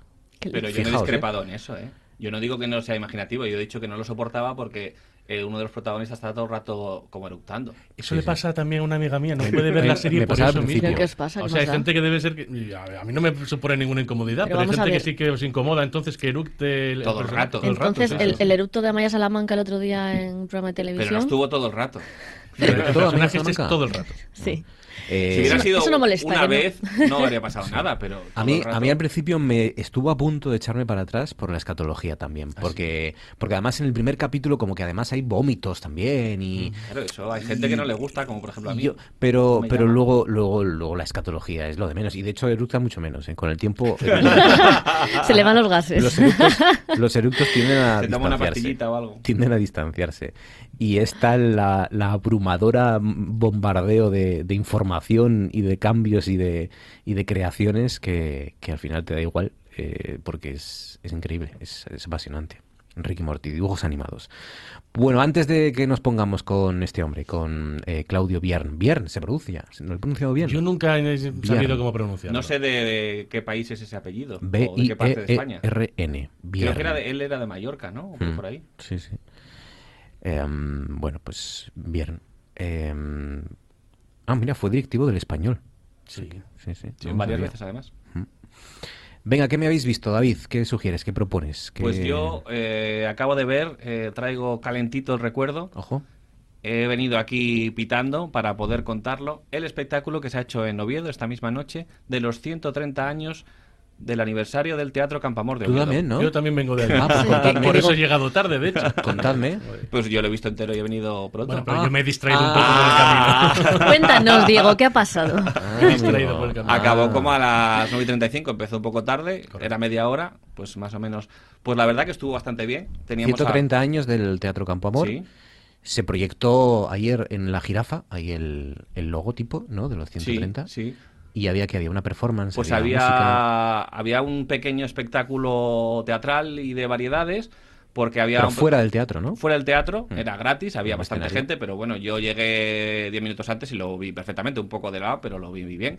Pachi Poncela era el maestro de ceremonias Mm. y luego había muchos más actores, bailarines, hubo un poco de incluso canto de ópera de una cantante y recorría pues eh, muy brevemente la historia del Campamor, con había también videomapping eh, en la fachada, pues proyecciones de luces y de Ah, colores, vale. pero está bastante bien porque, por ejemplo, cuando hablaban de que se había quemado el Campo Amor Mm. en los años 40, pues salían unas llamas, eh, o sea, la verdad que acompañaba bastante, incluso había personajes que se veían como proyectados en la fachada del Campo Amor y la verdad que estuvo bastante chulo. Yo me gustó. ¿Estás de acuerdo, Diego? ¿Ratificas o te ha decepcionado a lo A mejor? mí como fiesta de fin de curso me pareció muy bien. Como fiesta de fin de curso. Pero porque va a chapar o algo el Campo Amor. ¿o No, no lo sé si va a chapar o no, pero me, me pareció que estaba más o menos a ese nivel. Pues, pues había material, ¿eh? Porque había una pantalla en la escandalera también, ¿no? Sí, Que sí, pero yo hubiese gastado más dinero en... O sea, la gente que apareció por ahí bailando y tal, perfecto. Pachi Poncela muy bien, tiene una voz maravillosa, ya lo sabemos. Yo hubiese gastado más dinero en, en ese tipo de en bailarines o en más actores, en vez de en la pantallona gigante que han puesto ahí en la escandalera, porque me parece que ha quedado bastante pobre para ser eh, la celebración del 130 aniversario. Además, habían acordonado o habían puesto vallas alrededor de... o- o por la parte de enfrente del Campo Amor y yo pensaba que iban a salir más bailarines o que iban a hacer algo más llamativo, ¿no? Pero bueno. Yo no he sido el protestón ahora, ¿eh? Yo, para mí, Yo- yo, yo es que, claro, en, en Madrid, por ejemplo, esto lo habrían hecho de otra manera. Sin duda. No, eh, te voy a decir lo que yo, que no he visto el espectáculo, lo que yo creo que ha fallado. Eh, lo que yo creo que ha fallado es que no, que yo no creo que se haya enterado mucha gente. Eh, Aparte de eso, yo no me enteré. Es decir, mm, Pero fuiste. Pero sin- porque, sin me avisó, enterado. porque me avisó una amiga hoy y me dijo, oye, ¿qué hay esto? Yo me Pero, enteré pero, ayer. ¿El qué? Yo me enteré ayer porque yo saco a Dumas por esa zona, porque yo a Dumas lo saco por zonas nobles, y, y vi el tinglado aquel, pero si no, no. Yo me enteré por los periódicos, por las redes sociales, no sé Yo- por dónde yo- se yo uno de las que- cosas. Yo creo que se ha comentado poco o, o se le ha dado demasiado poco bombo. No, ojo, no al acto de hoy, ¿eh? sino a los, al 130 Claro. aniversario. Yo creo que se tendría que haber hecho algo más rotundo, que tuviera más repercusión, creo, Claro, ¿no? yo creo que el, hay bastante gente. creo que el Campo Amor como centro neurálgico de la cultura en Oviedo, de alguna manera, o, y por tanto de Asturias seguramente también No, en, que en es muchos importante, ámbitos. además. Claro, pues, pues tendría que haberse, no eh, Sí. promocionado Hay más, que no leer lo más los periódicos, mirar más las redes sociales. Será eso, será eso. Pues no será porque no estoy en ellas y no me he enterado. ¿eh? Eh, Gema, Bueno, ¿qué me pues has fíjate. visto? ¿Qué he visto? ¿Qué he visto? ¿Qué he visto? He visto El Visitante. El La he- visitante, la he de- empezado a ver. La de Jean Reno. La de... Ah, no, estos son los no. visitantes. No, no, no, hay una nueva en Netflix que está Naomi Watts Ah. y el otro actor este que no me acuerdo cómo se llama, que está muy de moda ahora. Eh, Película, eh, serie, serie. serie de televisión. Vale.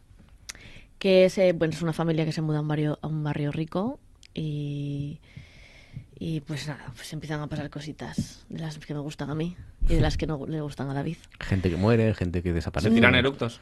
Eh, de momento no, pero... no, Todo se andará. Es como thriller, eh, es un thriller, o sea, no es... Ah, es de Stephen King la historia. ¿Ah, sí? No sé, lo estoy Es que yo le di al play en plan de, "Ah, ¿qué es esto? Venga, pa'lante. Ah, Entonces- no, pero es que, claro, es que yo creo que. ¿Seguro que se llama El Visitante? Es que yo vi una serie del Visitante. El vigilante. Vale, El Vigilante. Que me estáis vale, liando, vale, vale, hombre. vale, vale. Es que hay una serie del Visitante que además yo vi y dije yo, no me salía en Naomi Watts. No, no, no, el Que, vigilante, el que vigilante. además hablamos de ella, yo creo, en 2020, que sí que era una historia de, Sí. de este hombre, de, de Stephen King, y que salían Jason Bateman, y que salía... mm, Vale, vale, vale. El Vigilante. Sí, yo solo he visto dos capítulos, ¿eh? pero bueno, creo que- que voy a seguir a ver qué pasa. Bobby Carnavale. O. Bobby Carnavale es el actor, eh, el, El protagonista. este. Que tiene un, así un rostro muy italiano y muy, como Mm. muy duro, ¿no? Muy de... Pero ese no es el mismo, ese no es el mismo del, del abrazo fantástico este en el fotocall con la pelirroja. No, no, no, no. No, ¿verdad? Es que yo no, me tú estaba dices Jason Isaac. Ah, eso. Es verdad. Oscar Isaac. Oscar. Isaac. Oscar Isaac. Vale, vale, pensaba que era él, no sé por No. qué me lié. No, no, Bobby, Bobby Cannavale yo le vi por primera vez en, en aquella serie magnífica de... ¿eh? No, en Vinyl o en Vinyl salió luego. Antes salió en Broadback Empire, el- la serie sobre la mafia eh, italiana en Estados Unidos, bueno, italiana e irlandesa, mejor dicho, en Estados Unidos. Y, y ahí hace un papel también brutal. Y luego en Vinyl también está muy bien. Qué lástima que el Vinyl solo haya tenido una temporada. A. Pero dejó buen sabor de boca. A mí la verdad que me, me Sí, sí. Y con Mia Farrow está también en... Leo aquí. Mia Farrow, no sé, igual no ha salido todavía, yo no lo he visto. Pues nada. ¿Y te está gustando, dices? Ah, Mia Farrow, sí, sí, claro- claro que sale Mia Farrow, estoy tonta. ¿Y te está gustando? Eh, he visto dos, sí. Bueno, yo creo que voy a seguir porque es así como eso de suspense y demás. Hay pocas de eso. Está peleón hoy, ¿eh, David? ¿eh? ya sabes que yo voy a ir a por eso. Si me ponen ahí una romanticona y la de los muertos, ah, ah, voy a ir a los muertos. Entonces, pues... Eh, ¿Y si es una romanticona con muertos? Eso... No, eso no acaba bien. Pues un, un romance zombies. entre zombies Claro. estaría no, guapo. zombies no me gustan. Va. Los zombies nada. El vigilante, vale, eh, matrimonio que llega a un nuevo barrio y pasan De ricos cosas y empiezan a pasar cosas de No los eso. de su alrededor. No, pero no dentro de la casa, sino de Ah, entonces los mm, vecinos. Mm. Eh, por cierto, mira, para el debate que estábamos manteniendo, el verdadero vigilante responde a la serie de Netflix, de Ryan Murphy de Netflix. Que no vigilaba tanto. La familia real de vigilante. Hay hay discrepancia aquí. Dice, nos pusimos en contacto con la familia, no quisieron hacer comentarios, pero siguen viviendo aquí en la zona de Westfield. Y nos han dicho que no tienen planes de ver la serie. Dice, Es que el tráiler ya fue suficientemente traumatizante. A ver, es que yo lo primero que leí fue algo así como que, guau, que lo estaba mm, rompiendo más que el asesino este loco Jeffrey Dahmer. ese, como que estaba ahí guau, y digo, bueno, pues voy a verla, que no he visto nada del asesino este, que tengo ganas de verlo, por cierto. Pero bueno, tampoco me ha parecido una cosa de morirse ahí de guau, impresionante. Pero es terror, sí, ¿no? Es, es, es suspense, Vale. más que terror, es como mm, tensión, lo poco que he visto, que han sido dos El capítulos. suspense sí me gusta, lo que pasa que el argumento me parece un poco así, por lo menos la premisa un poco vista. O sea, hay sustitos, hay sustitos visto, psicológicos. Por cierto, se, se estrena ya, ¿no? Yo creo que no sé si hoy o mañana, Argentina 1985 en Amazon Ah, Prime. cierto. Que tenemos muchas ganas de ver. en Pero no, ¿no se puso en cines primero? se puso en cines, eh, se puso en cines en Argentina y aquí pues lo, lo que hacen siempre yo creo para, supongo que poder participar en algunos premios, ¿no? Que allí ponerla en cuatro o cinco cines de Madrid y de Barcelona y, y ya. Eh, no sé si aquí en Asturias yo no me suena que se haya estrenado, pero eh, está entra directamente en Amazon Prime y está teniendo mucho éxito en Argentina, mucho éxito de, de taquilla y, y está gustando mucho y se ha llevado Y un aquí lo otro tendrá premio porque sale importante. Darín. Mm, Sale Sí, Darín, claro. eso es el actor argentino por antonomasia. Diego, ¿qué me estás viendo? ¿Qué me quieres sugerir o proponer? Yo no he visto, sino que he escuchado Bien. esta tarde el último disco de Taylor Swift. Y me he tumbado en la cama cuando llegué de trabajar al mediodía y estuve tirado, pues igual dos horas, con el disco en bucle. Lo he escuchado ya dos, dos veces o tres. Sabéis que la gente ya no escucha, ya no escucha discos. Los Lo jóvenes, sé, ¿eh? porque normalmente ahora lo que se escucha son canciones sueltas, hay mucho single en vez de disco. Los cantantes de éxito te sacan canciones cada dos meses, tres meses. Pero la gente de menos de 30, los de más de 30, Todavía escuchamos los Todavía todavía de vez en cuando. Tenemos ahí esa costumbre, esa sana costumbre. Y me he escuchado ya el disco, estoy encantado. Y ya sabéis que los anteriores trabajos de Taylor Swift fueron eh, durante la pandemia, que fueron Folklore y, y Evermore, que los escribió, compuso ahí en una cabaña perdida en el bosque, que además está en Disney Plus, eh, como lo, lo hizo, como hizo esa composición de, de uno de esos discos. Eso también es de miedo. y ahora y ahora ha estrenado. Midnights, que es este último trabajo. Y además si estáis en Oviedo, hoy por la noche en el bar eh, en radio hacen una fiesta de Taylor Swift con toda la discografía de Especial de Taylor Swift cantante. hoy Sí, en el sí. Pub Radio de Eso es, a partir de las once y media. Según acaba el programa, la gente puede ir ya para para Y va a sonar bailar. este nuevo éxito, es el nuevo el, el single, primer single de No, Midnight. no- no sé si es eh, single o no single, pero es una de las canciones de- del disco.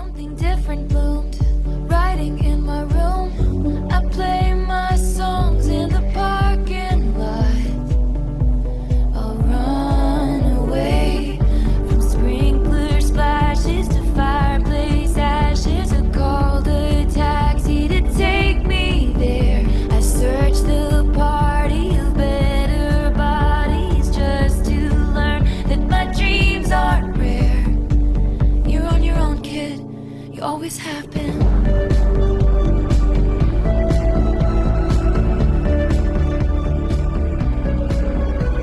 Parece a mí o Taylor Swift está llevando el camino que antes recorrieron muchas otras personas y músicos y músicas, eh, de empezar un poco popera, como algo así como un poco frívolo y, Claro, y- y ella- para adolescentes y em- seguir caminando hacia lo indie y con más prestigio quizás y Ella está rodeándose de... haciendo muchos caminos, porque claro, empezó siendo cantante de country.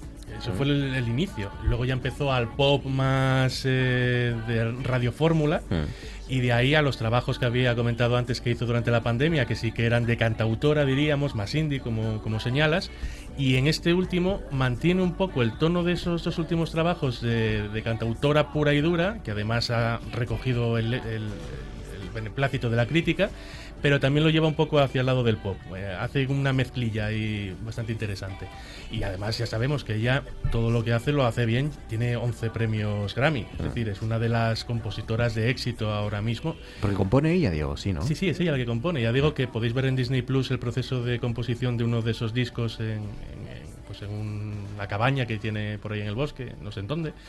Y, y se ve como. No querrá que lo sepamos, supongo. Claro, bueno, pues, pues ha grabado absolutamente todo para que vayamos No, pero ¿qué quiero el- decir? No, no, la ubicación, las coordenadas no nos ha dicho. A ver, pero por favor, la gente ahora con el Google Maps encuentra todo, ¿eh? crees? Empiezas a Será. buscar, mira, ese árbol que había ahí en la pantalla es este mismo árbol que hay aquí. en Habrá algo modificado por ordenador para que no la. Tú te estás leyendo el libro de esta periodista española, Sí, eh, Beatriz Beatriz Montañez. El de Niadela. ¿Cómo se titula? Niadela. Niadela, ¿no? Sí, que sí, cuenta sí, la sí. experiencia de que también se piró a la Eh, montaña. sí, dejó, además es que fue como un poco paralelo a mí, de que dejó la televisión y todo y se, y se fue a una a una cabaña, o sea, a una casa abandonada ahí en mitad del monte. No y- en Cabrales, en este caso. No, la de Cabrales la tengo yo. Solo tiene, hay una casa en Cabrales y es la tuya. Solo. ¿Y qué tal es? ¿Qué tal es? ¿Qué tal está el libro? Eh, está muy bien porque mm, yo me esperaba como sea algo más tostón, más denso de tal, y va contando que es como un diario al final, es como cómo llega, cómo está todo lleno de mugre, cómo va limpiando, cómo se va encontrando animales, cómo sale a por leña, cómo de repente se queda sin nada, tiene que bajar al pueblo a comprar. Es como entre anécdotas que le pasan y, el, y un diario del día a día. Y está bastante, es muy ligero de leer, está bastante bien. Pues mira, yo eh, antes estábamos hablando de, mm, de mm, con Méndez, con nuestro filósofo, del aniversario de del hallazgo de la tumba de Tutankamón y yo me estoy leyendo un libro que me gusta mucho de un de uno de los arqueo- arqueólogos, bueno, no sé si es arqueólogo, creo que no, egiptólogo, al menos más importantes de este país, que es Nacho Ares. Eh, se titula Cosas maravillosas, 100 años del, descubri- del descubrimiento de la tumba de Tutankamón. Y, y está muy bien, está muy bien fundamentalmente porque lo cuenta desde la pasión que él siente y que sentimos muchos por, por el, el antiguo Egipto, por el Egipto actual también y por, y por ese, ese personaje fascinante que eh, ha trascendido por el hecho de que la casualidad o lo, o los, o lo bien que escondieron su tumba pues ha hecho que llegara hasta nosotros con todos los tesoros intactos, ¿no? Porque em, en realidad fue una anécdota en la historia del antiguo Egipto, en la, la vida de Tutankamón, que fue un faraón que murió muy joven, que apenas le dio tiempo a hacer gran cosa ni a, ni a reinar a muy pocos años y que la relevancia que ha tenido es porque efectivamente es la única tumba que hasta hoy ha llegado intacta hasta nosotros y, y por eso tiene toda esa toda esa liturgia alrededor, ¿no? Y, y está muy bien, cosas maravillosas, 100 años del descubrimiento de Tutankamón de Nacho Ares, eh, porque cuenta aparte de lo que hay, aparte de lo que sabemos de Tutankamón, que es muy poco, pero que es mucho más que la mayoría de los otros faraones serie- por, por esos datos que tenemos. Eh, me parece que esta Movistar no es muy buena y es como una teoría de lo que, como dices, no se sabe mucho de lo que podría haber pasado. Una teoría que les puede demandar luego Tutankamón, ¿eh? ¿Que les puede? Demandar. Porque Sí, a lo mejor le, le difaman. Los herederos. claro, los herederos de Tutankamón. Claro. Y, y, y está, el libro está muy bien, está muy bien, ya digo, porque lo cuenta con mucha pasión y cuenta también, por supuesto, la, la, la epopeya de Howard Carter y de Lord Carnarvon y sobre todo de Howard Carter, esa, esa persona que, que abrió eso y dijo, estoy viendo cosas maravillosas, ¿no? Y, y está muy bien. 27 sobre las 10. Venga, si os parece, ahora sí, vamos a hablar de dibujos animados. Vamos a recordar la figura del Walt Disney español, la figura de Claudio Biern. Four, three, two, one, zero. We have ignition. Orgullo friki, orgullo friki, no tengas vergüenza. Orgullo friki, orgullo friki, orgullo friki, pierde la cabeza. Eres un fricazo como yo, no tengas vergüenza, vamos, grítalo. Si ves Doctor Who y veías Dragon Ball, intentar negarlo es un error. Y ahora sal ahí y cosplayéate, márcate unos bailes y diviértete. Por un día es tuya la ciudad, pierde la cabeza como le des. No me importa que seas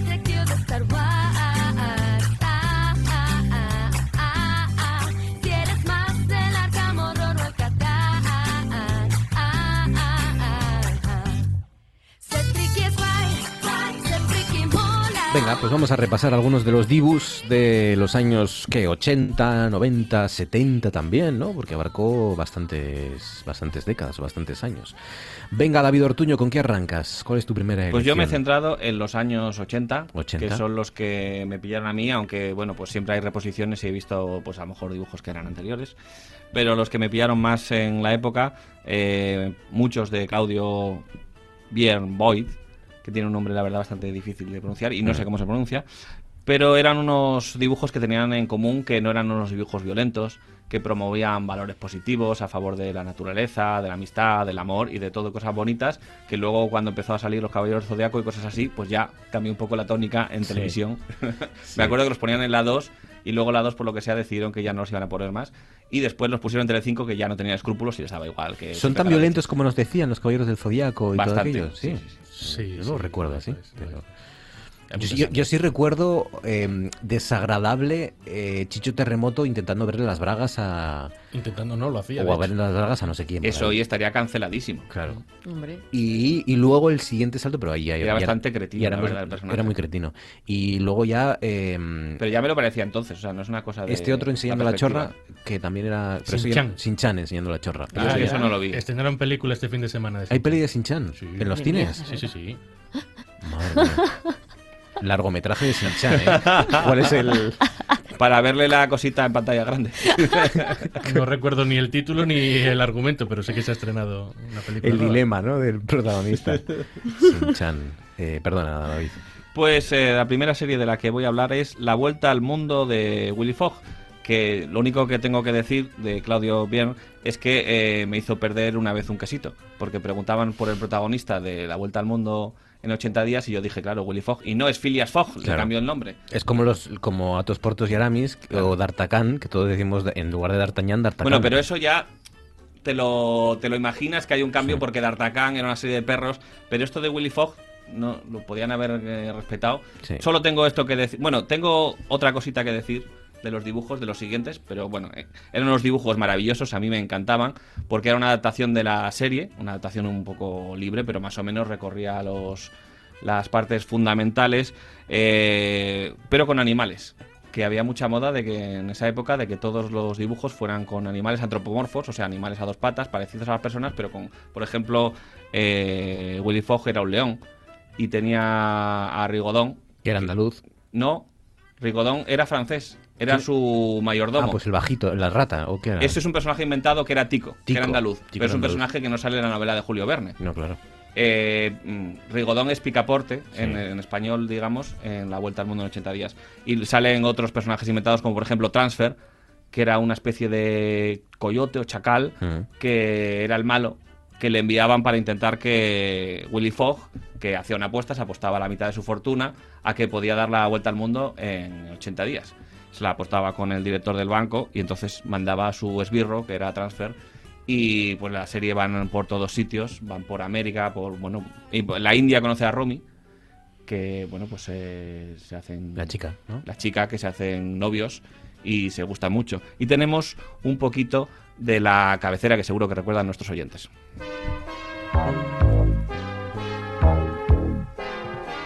Soy Fogg apostador que se juega con honor la vuelta al mundo. Aventurero y gran señor, jugador y casi siempre ganador. Aquí estoy, soy Rigodón. Y aquí el campeón. Chico me hizo muchas gracias siempre. ¿no? Yo soy Romy,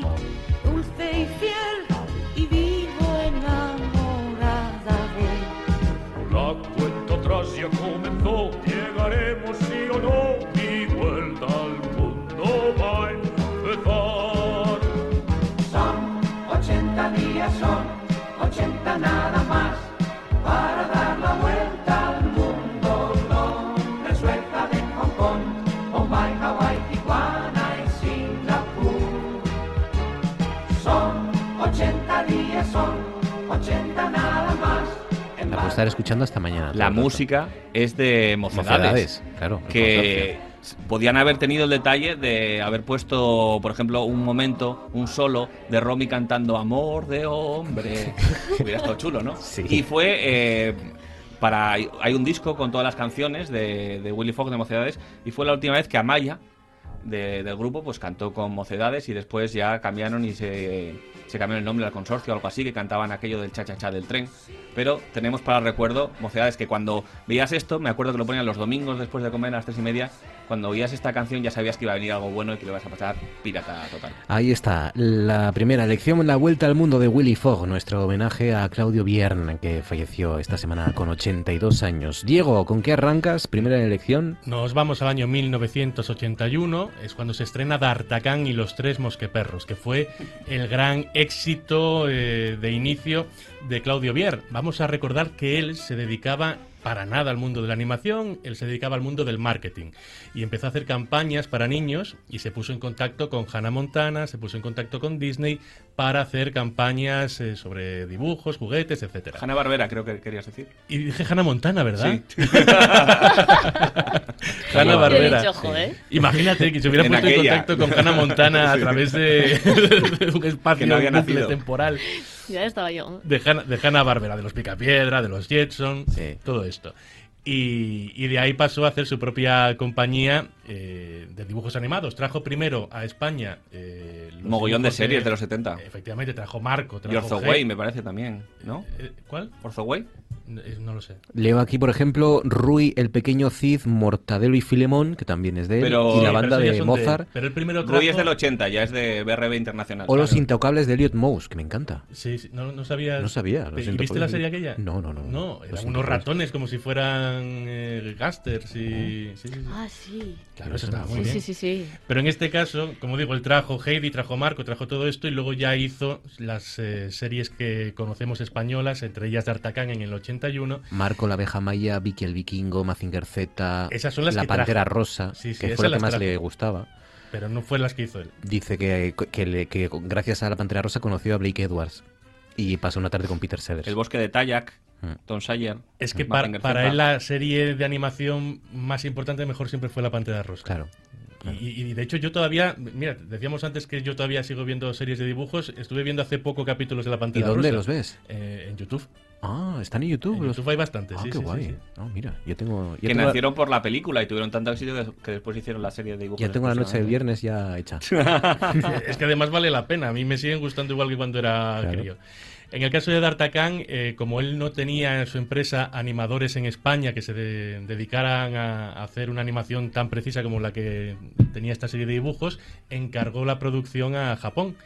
Y, y él dice que se sentía como Bill Murray en Lost in Translation, que él le explicaba a los japoneses lo que quería que ocurriera en la serie, había un, un traductor que se encargaba de hablar con ellos, pero que luego los japoneses hacían lo que les daba la gana, que él no entendió nunca cómo pudo salir adelante el proyecto de D'Artagnan. Eh, y además decidieron hacerlo eh, con perros y no con personas porque eso facilitaba la animación. Los perros pues no tienen ni los ojos, ni los labios, ni la Claro. boca que tienen los seres humanos. Era más fácil y por eso, aparte de que a él le encantaban los perros, hicieron la serie de esta manera. Vamos a escuchar, porque eh, lo mejor de las series de esta época para mí eran las canciones. Y yo me las sé todas de memoria. Vamos a escuchar la de D'Artagnan.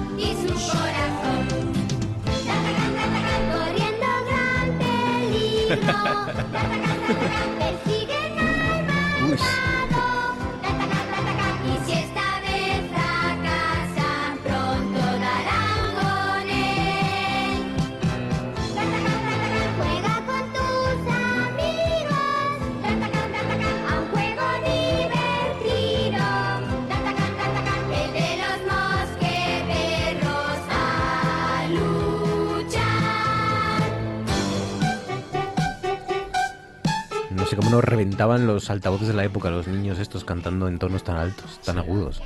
D'Artagnan y los tres mosqueperros. ¿Cómo eran los tres mosqueperros? ¿Os acordáis de los nombres? Atos, Portos y Aramis. No, esos son los de verdad. No, no, no. Sí, ¿Cómo? Atos- A ver, repite. Atos Portos y Aramis Ah, son los de, los de Dumas. No, Pontos, Dogos. Dogos y Amis. Eso. Algo así. sí, ¿Cómo? sí, sí. Pontos, Dogos y Amis. Vale. Pontos, Dogos y Amis. Pontos, Dogos y Amis. Vale, vale, vale. Y D'Artagnan. Y D'Artagnan, sí, sí. Ahí está. Y, y hay que decir también que Claudio Bier eh, estaba hasta hace poco en activo porque hicieron recientemente una película de Artacán para el cine. Es verdad. Sí, En, sí. tres- en animación 3D. Sí, sí. Y entonces a partir de ahora se supone que habrá más películas eh, Mm. con las historias de D'Artagnan. Gema, ¿con qué debutas hoy? Arranca. Pues debuto con una serie de dibujos que era, para mí, el recuerdo que tengo es bastante pesadilla. No me digas. Sí, o sea, está muy bien la A- serie. A, mí la que yo, me, la que me pareció hoy- un truño fue la de. Eres los demás de la historia. Pero la del cuerpo humano era divertida, ¿no? Eh, Vamos sí. al fémur. Claro. Bueno, si queréis empiezo con la cabecera y así Venga. todo el mundo la escucha. Y así nos colocamos.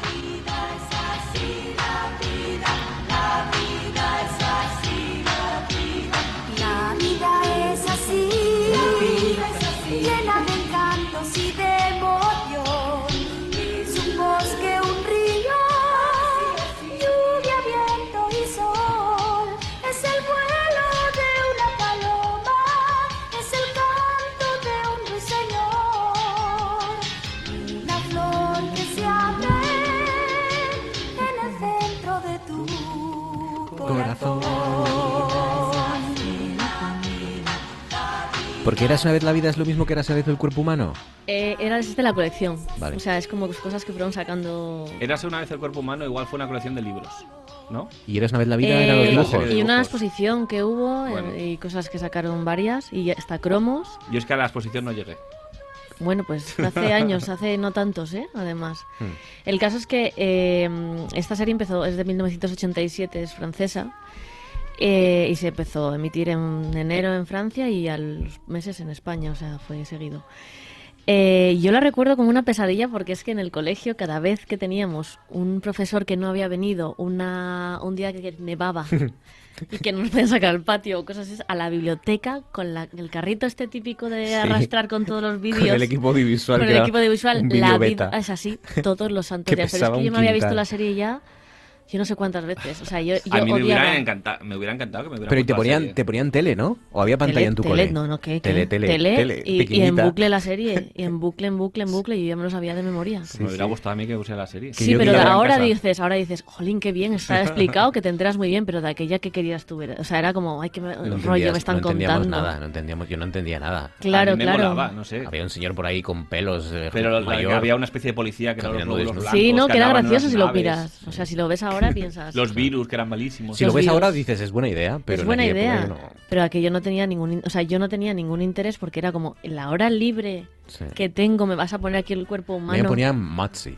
¿Os acordáis? Ay, Oh, qué buenos. En inglés. Para No aprender inglés. no. Matzi. Para aprender inglés. Te, te parecía que sabías mucho Claro. inglés, Sí. porque eran frases así como muy telegráficas. Pues sí, pues I'm las, Massey, Big pues, Massey. eh, por lo que veo, eh, la re- las redifusiones que hubo de la serie es un poco como en mi colegio, por lo, era como bucle, porque las iban emitiendo en el 88, al 89, luego el 90, luego se acabó la serie, luego la volvieron a, po- a reponer, luego se acabó, luego la volvieron a reponer así y con los mismos sucesivamente. hicieron mogollón, porque hicieron Érase una vez El eh, mundo. Los Inventores. Eres una vez, Sí, también. eres una vez la historia, ¿no? Sí, sí, sí.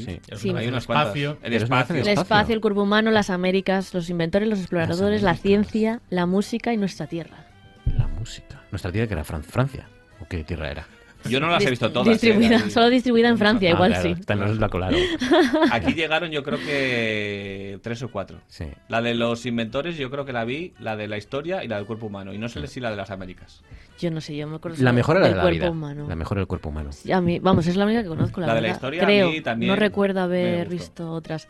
Y bueno, eh, para que a mí, viéndolo ahora desde la perspectiva y la distancia y demás, eh, eran muy graciosos como cómo explicaban cada cosa que pasaba, cómo, cómo eh, gráficamente, cómo funcionaba el cuerpo humano. Y en este caso, eh, quería poner un trozo del capítulo de La boca y los dientes, que es un trocito que es muy gracioso y es muy ilustrativo.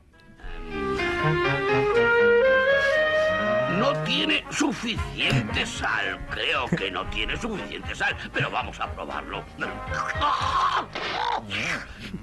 Transmitir. Vamos, ¿le falta sal transmitir? Oye tú, escucha. ¿Quién yo? Te estoy hablando a ti. Le falta sal. Nada de discusiones. Transmite y pronto. Que son neuronas. ¿Pero a quién? ¿Dónde y cómo? Te encuentras en una célula nerviosa, así que transmite por impulsos nerviosos al cerebro. ¿Por impulsos qué? Nervioso. ¡Sí! Impulso nervioso, ese soy yo, cerebro. Ya sé. Qué bueno. Sí, era como que... Era muy buenos, iban corriendo a todos Claro, para lados. expli- para explicarte el gusto, llegaba eso, el, el- el jefe del, de mandos diciendo, "Oh, esto no tiene sal, no sé qué. Llama a otro y dice, ¿pero dónde tengo que ir yo con la sal? Y no sé Sí, qué. sí, Y llegaba un impulso nervioso ahí con el que tenía así como... Como antenas, ¿no? Como una especie de- Sí, como era como los... No sé, como una antena así de- para atrás. Era muy gracioso, la verdad que si lo piensas ahora es súper didáctico. está Mm. Mucha muy bien. imaginación también. Eras Sí, una sí, vez la vida.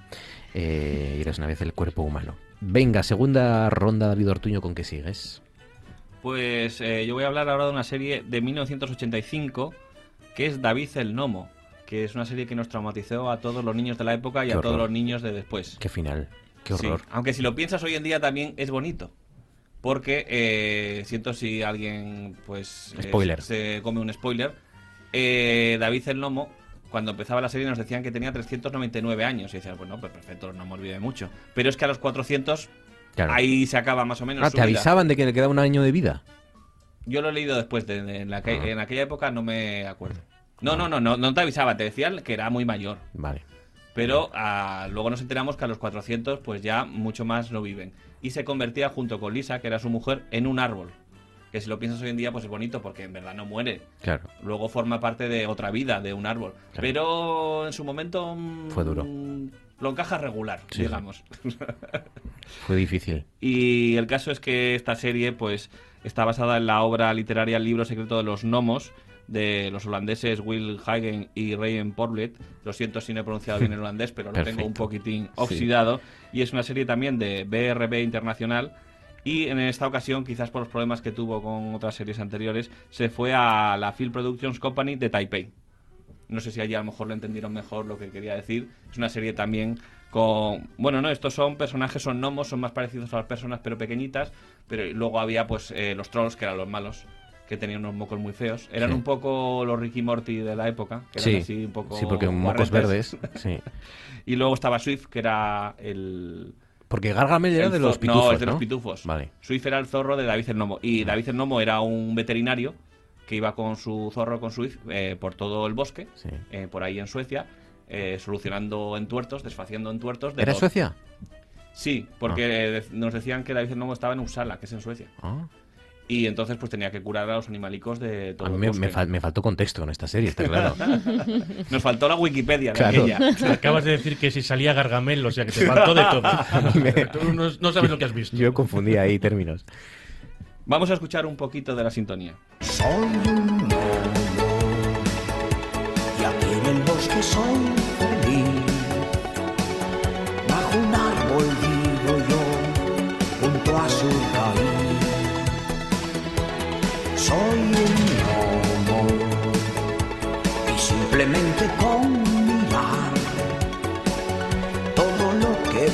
piensas tú podré adivinar.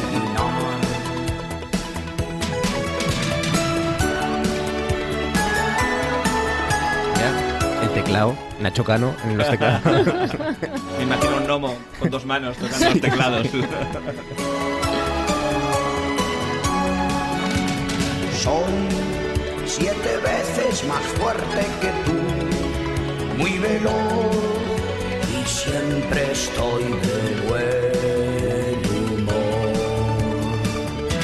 Soy un gnomo, el más anciano de Ahí está, David el Nomo. Y Con... tengo, tengo que decir que a pesar de llamarme igual que el personaje, el protagonista de la serie, no sufrí que me cantaran mucho la canción ni que me tomaran el pelo. Porque te lo, Después- te lo tomaron. No, no, no. ¿No? No, porque en mi época. David era un nombre bastante corriente y entonces como había varios, pues quiero decir, éramos más quizás los que podíamos con Claro. los que nos llamaban David. Claro. Los David. Yo alguna vez en clase, eh, después no tuve suerte, pero así en el colegio alguna vez que dos o tres en clase sí que Un día, un día tenemos que recordar cosas por las que se nos metían con nosotros en el colegio, ¿no? Eh, a mí por, por las gafas, evidentemente. Y yo además sufrí, yo sufrí, aparte de las gafas, eh, mis padres tuvieron la genial idea, bueno, en aquel momento, pobres padres, en aquel momento no había otra salida. Yo fui, eh, yo tengo ojo vago. Eh, luego se me extendió el resto del cuerpo, como decía el otro.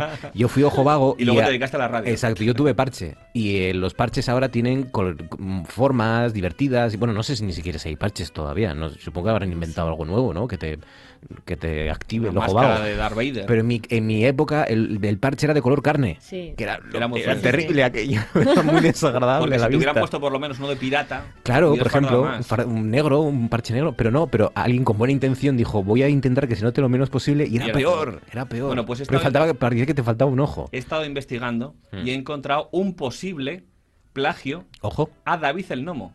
Bueno, en concreto la canción esta es de Hilario Camacho, la de David el Nomo, es el que la compuso. Y un posible plagio, porque hay una canción que se parece mucho, es de Pine Within de los Waterboys. Que es posterior. Es de ese año, pero un poco después. Un poco después. Los Waterboys. Uy.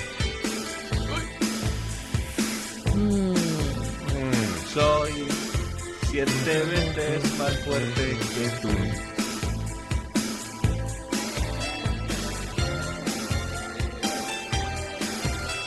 Yo creo que estuvieron viendo la serie un poco, ¿eh? Hay que pedir el cambia un poco aquí. Hombre, luego ya no, son unos cuantos acordes. ¿Estos después? Esto salió en septiembre del 85 y la serie en abril del 85. Venga, Diego, segunda elección, ¿con qué continúas? Pues vamos al año 1989 y televisión española se estrenaban los trotamúsicos. Yo tenía la cinta. Yo también. También. Tenía la cinta de todos estos Sí, dibujos sí. Pero la de los trotamúsicos Los es Trotamúsicos, muy buena. muy buena. La banda sonora de esta Magnífica. serie era maravillosa. Mm. Y además era una época en la que eso, veías las series de dibujos después del telediario. Que eso era una maravilla. Te lo ponían ahí, justo después las tres de. y media. A las tres y media. Después Sí. del programa de más éxito y más audiencia de la televisión, los dibujos animados. Para que los niños estuvieran contentos. Y ahora, pues ya eso ya no ocurre de esa manera. Eh, Estudios Cruz Delgado eran también los encargados de, de la serie de Don Quijote de la Mancha, que también tuvo bastante éxito en nuestro país y que la canción también la conoce todo el mundo. Y los Trotamúsicos, eh, que todo el mundo sabe que está basada en, el cuento de los hermanos Grimm de, de los músicos de Bremen, la serie en realidad eh, vino después de una película también animada que se llamaba Los Cuatro Músicos de Bremen y que en realidad era el resumen de la historia que luego vemos en la serie. La serie es una ampliación de esa película y que ganó el Goya, de hecho, en el año 1989. Es decir, que los trotamúsicos, ahí donde están, se han llevado un Goya. Ahí está. Eh, vamos a escuchar una parte de la canción principal.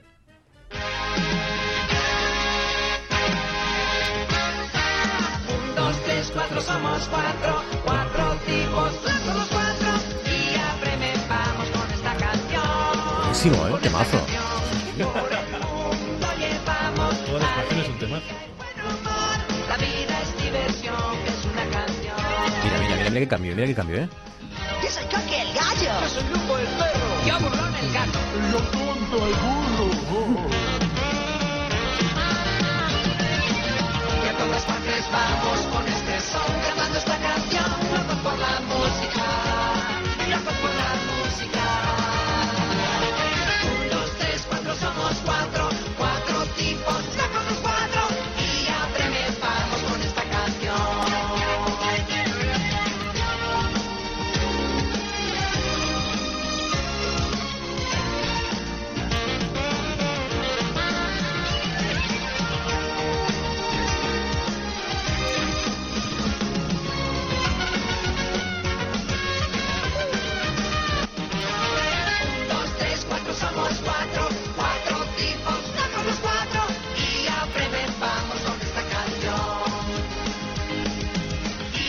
Ahí está. Mi favorita era Coqui, el rey del corral. Coqui, Coqui, Coqui, eres el rey del corral.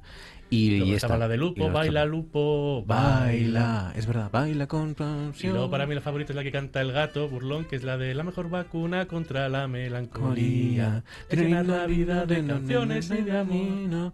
Es verdad, es muy bonita esa. Claro, son todas preciosas, ya te lo he dicho. ¿Esa cantaba el gato? El gato, el gato al, al piano empezaba a cantarla y luego ya se unían todos los animales. Qué maravilla.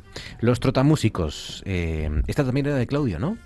Los Esta no, no, de- Ah, ya he dicho que es de Estudios Cruz Ah, de Delgado, Estudios Cruz que eran los que hicieron Don Quijote de la Mancha. Vale, vale, vale. Gema, segunda 70. elección. Pues eh, yo vengo con una serie que, que veía bastante de pequeña, aunque tengo ba- bastantes lagunas de decir, porque yo tengo, a- tiendo a resetear mi cabeza.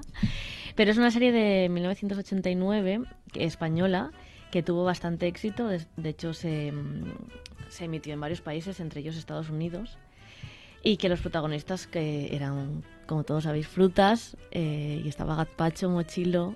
Gazpacho era una piña, ¿no? Gazpacho era una piña andaluza. Claro, ¿por qué había que meter un andaluz? Esto aparece en el estatuto de autonomía Bueno, o algo así. es Que cosas de la época, o sea. ¿Por qué en todos los dibujos había un andaluz? ¿Dónde creo que, creo no he dicho el nombre de la serie, ¿no? Los fritis, que ya Los sabéis fritis, todos. sí. Eh, estaba Mochilo, Gazpacho, Pincho, Fresón, que era el alcalde. Es verdad. Eh, y luego eh, hay estos personajes que yo no conservador. me acordaba yo creo de que ellos, era conservador, Sí, ¿no? Que llevaba aquí una banda y un- Sí. Yo creo que era conservador, mega alcalde. ¿Y Eh, vivían en Macedonia? No. Y vivían en una isla de volcánica, pero no sé si era Sí, Macedonia. y había una, una niña por ahí. O había no una niña que se llamaba qué. Kumba, Sí. Que se hicieron amiga de ella y iban de aventuras por la isla y había, pues, que un día estallaba el volcán, otro día no sé qué. Les pasaban muchas aventuras. Y estaba Pincho, eso, Fresón. Alcachofo, que yo no me acuerdo. Alcachofo. Alcachofo. No, que no, me acuerdo. no me acuerdo de este No tuvo mucho éxito, el cachofo no era muy carismático. Diego se está acordando por ¿Sí? lo que veo. Sí, sí, Que lleva un parche en el ojo y era así como malote, ¿no? ¿O qué? Mm. El villano. Y luego estaba Monos, que que, que un científico. Sí, sí, sí, había monos. Es que yo esta- estos personajes que estoy leyendo ahora es como que no los conozco. Gorilón, Escarolo y Rábano. Sí, sí, sí. Rábano eh, era el fruity americano que aparece. Rabanov. Rábano. Ah, Rábano. Un rábano. era el fruity americano, que era un personaje que aparece en el episodio 11, Los Fruities en América. Ah. Que yo de estos personajes últimos no, no me acordaba, la verdad. Y eh, me acuerdo que de verlo, en- creo que era en, era en la 2 o era en televisión española, no me acuerdo bien. Pero La 1, supongo, era una serie de. yo creo que estuvo en ambas, ¿eh? Yo creo que estuvo en ambas, ser. pero bueno, vamos a escuchar. Reposiciones. Gazpacho y mochilo siempre van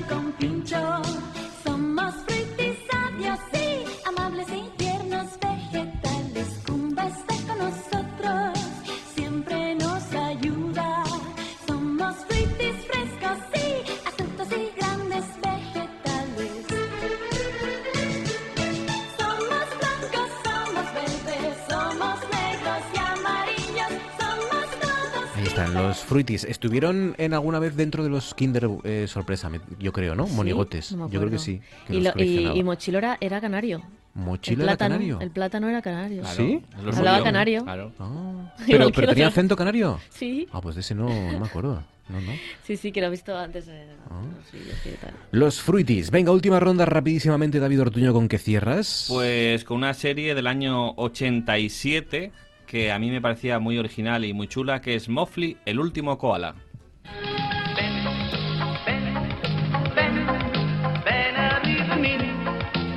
Divertirte, ven a ser feliz.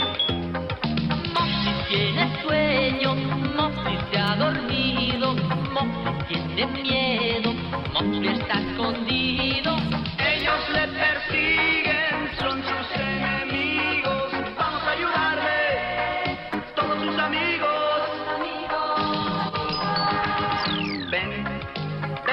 Mofli, el último koala. Una serie futurista en Australia donde quedaba nada más que un koala y pues había una niña que lo defendía y había gente malosa que lo quería cazar.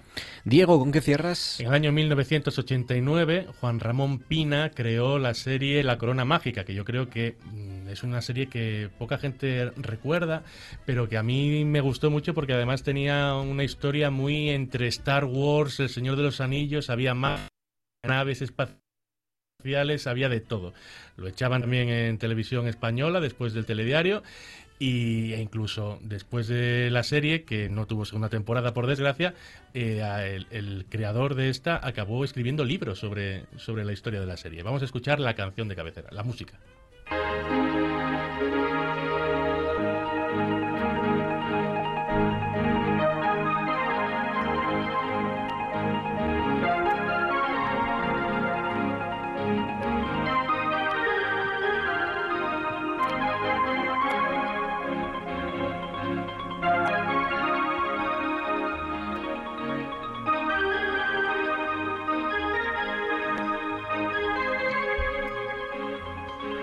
La de teclados que se vendieron en los 80, ¿eh? Madre, mía. Madre mía. Sí, sí, sí. Casi estaba a tope. El caso es que estoy viendo fotos y me suena, pero la música no me... ¿no? Braderick, Zoak, no sé, me suenan estas caras.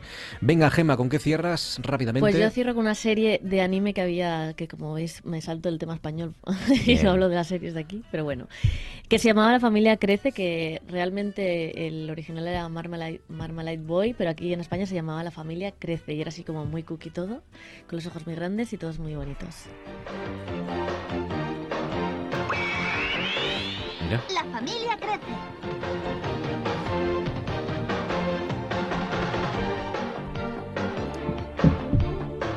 ¿Has traído la canción?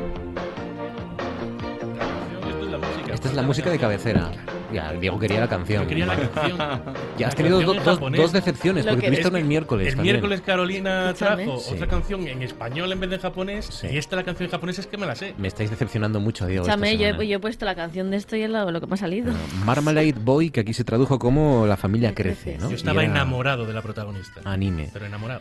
Y, y me recuerdan por aquí antes de acabar eh, que no hemos dicho y no podemos cerrar hoy sin decir que hoy hace siete años que Marty McFly llegó al futuro. Hoy hace siete años que Marty McFly llegó al futuro eh, porque era un 21 de octubre de 2007. 2015. 15, perdón. 2015, claro. Sí, me acuerdo porque lo llegamos a tratar aquí en el Molabas y ya estábamos por aquí. David Ortuño, un placer, muchísimas gracias. Adiós. Gema Lozano, un placer, Gema, gracias. Gracias. Mm, Diego Asenjo, gracias, Diego. Buenas noches. Gracias a todos ustedes por su confianza. La radio continúa, disfruten de esta que y la nuestra y les esperamos el martes. El lunes hay partido, les eh, acercaremos el partido de fútbol y el martes aquí estoy, a las 9. Les acompaño para cerrar juntos la jornada. Gracias, feliz fin de y hasta entonces.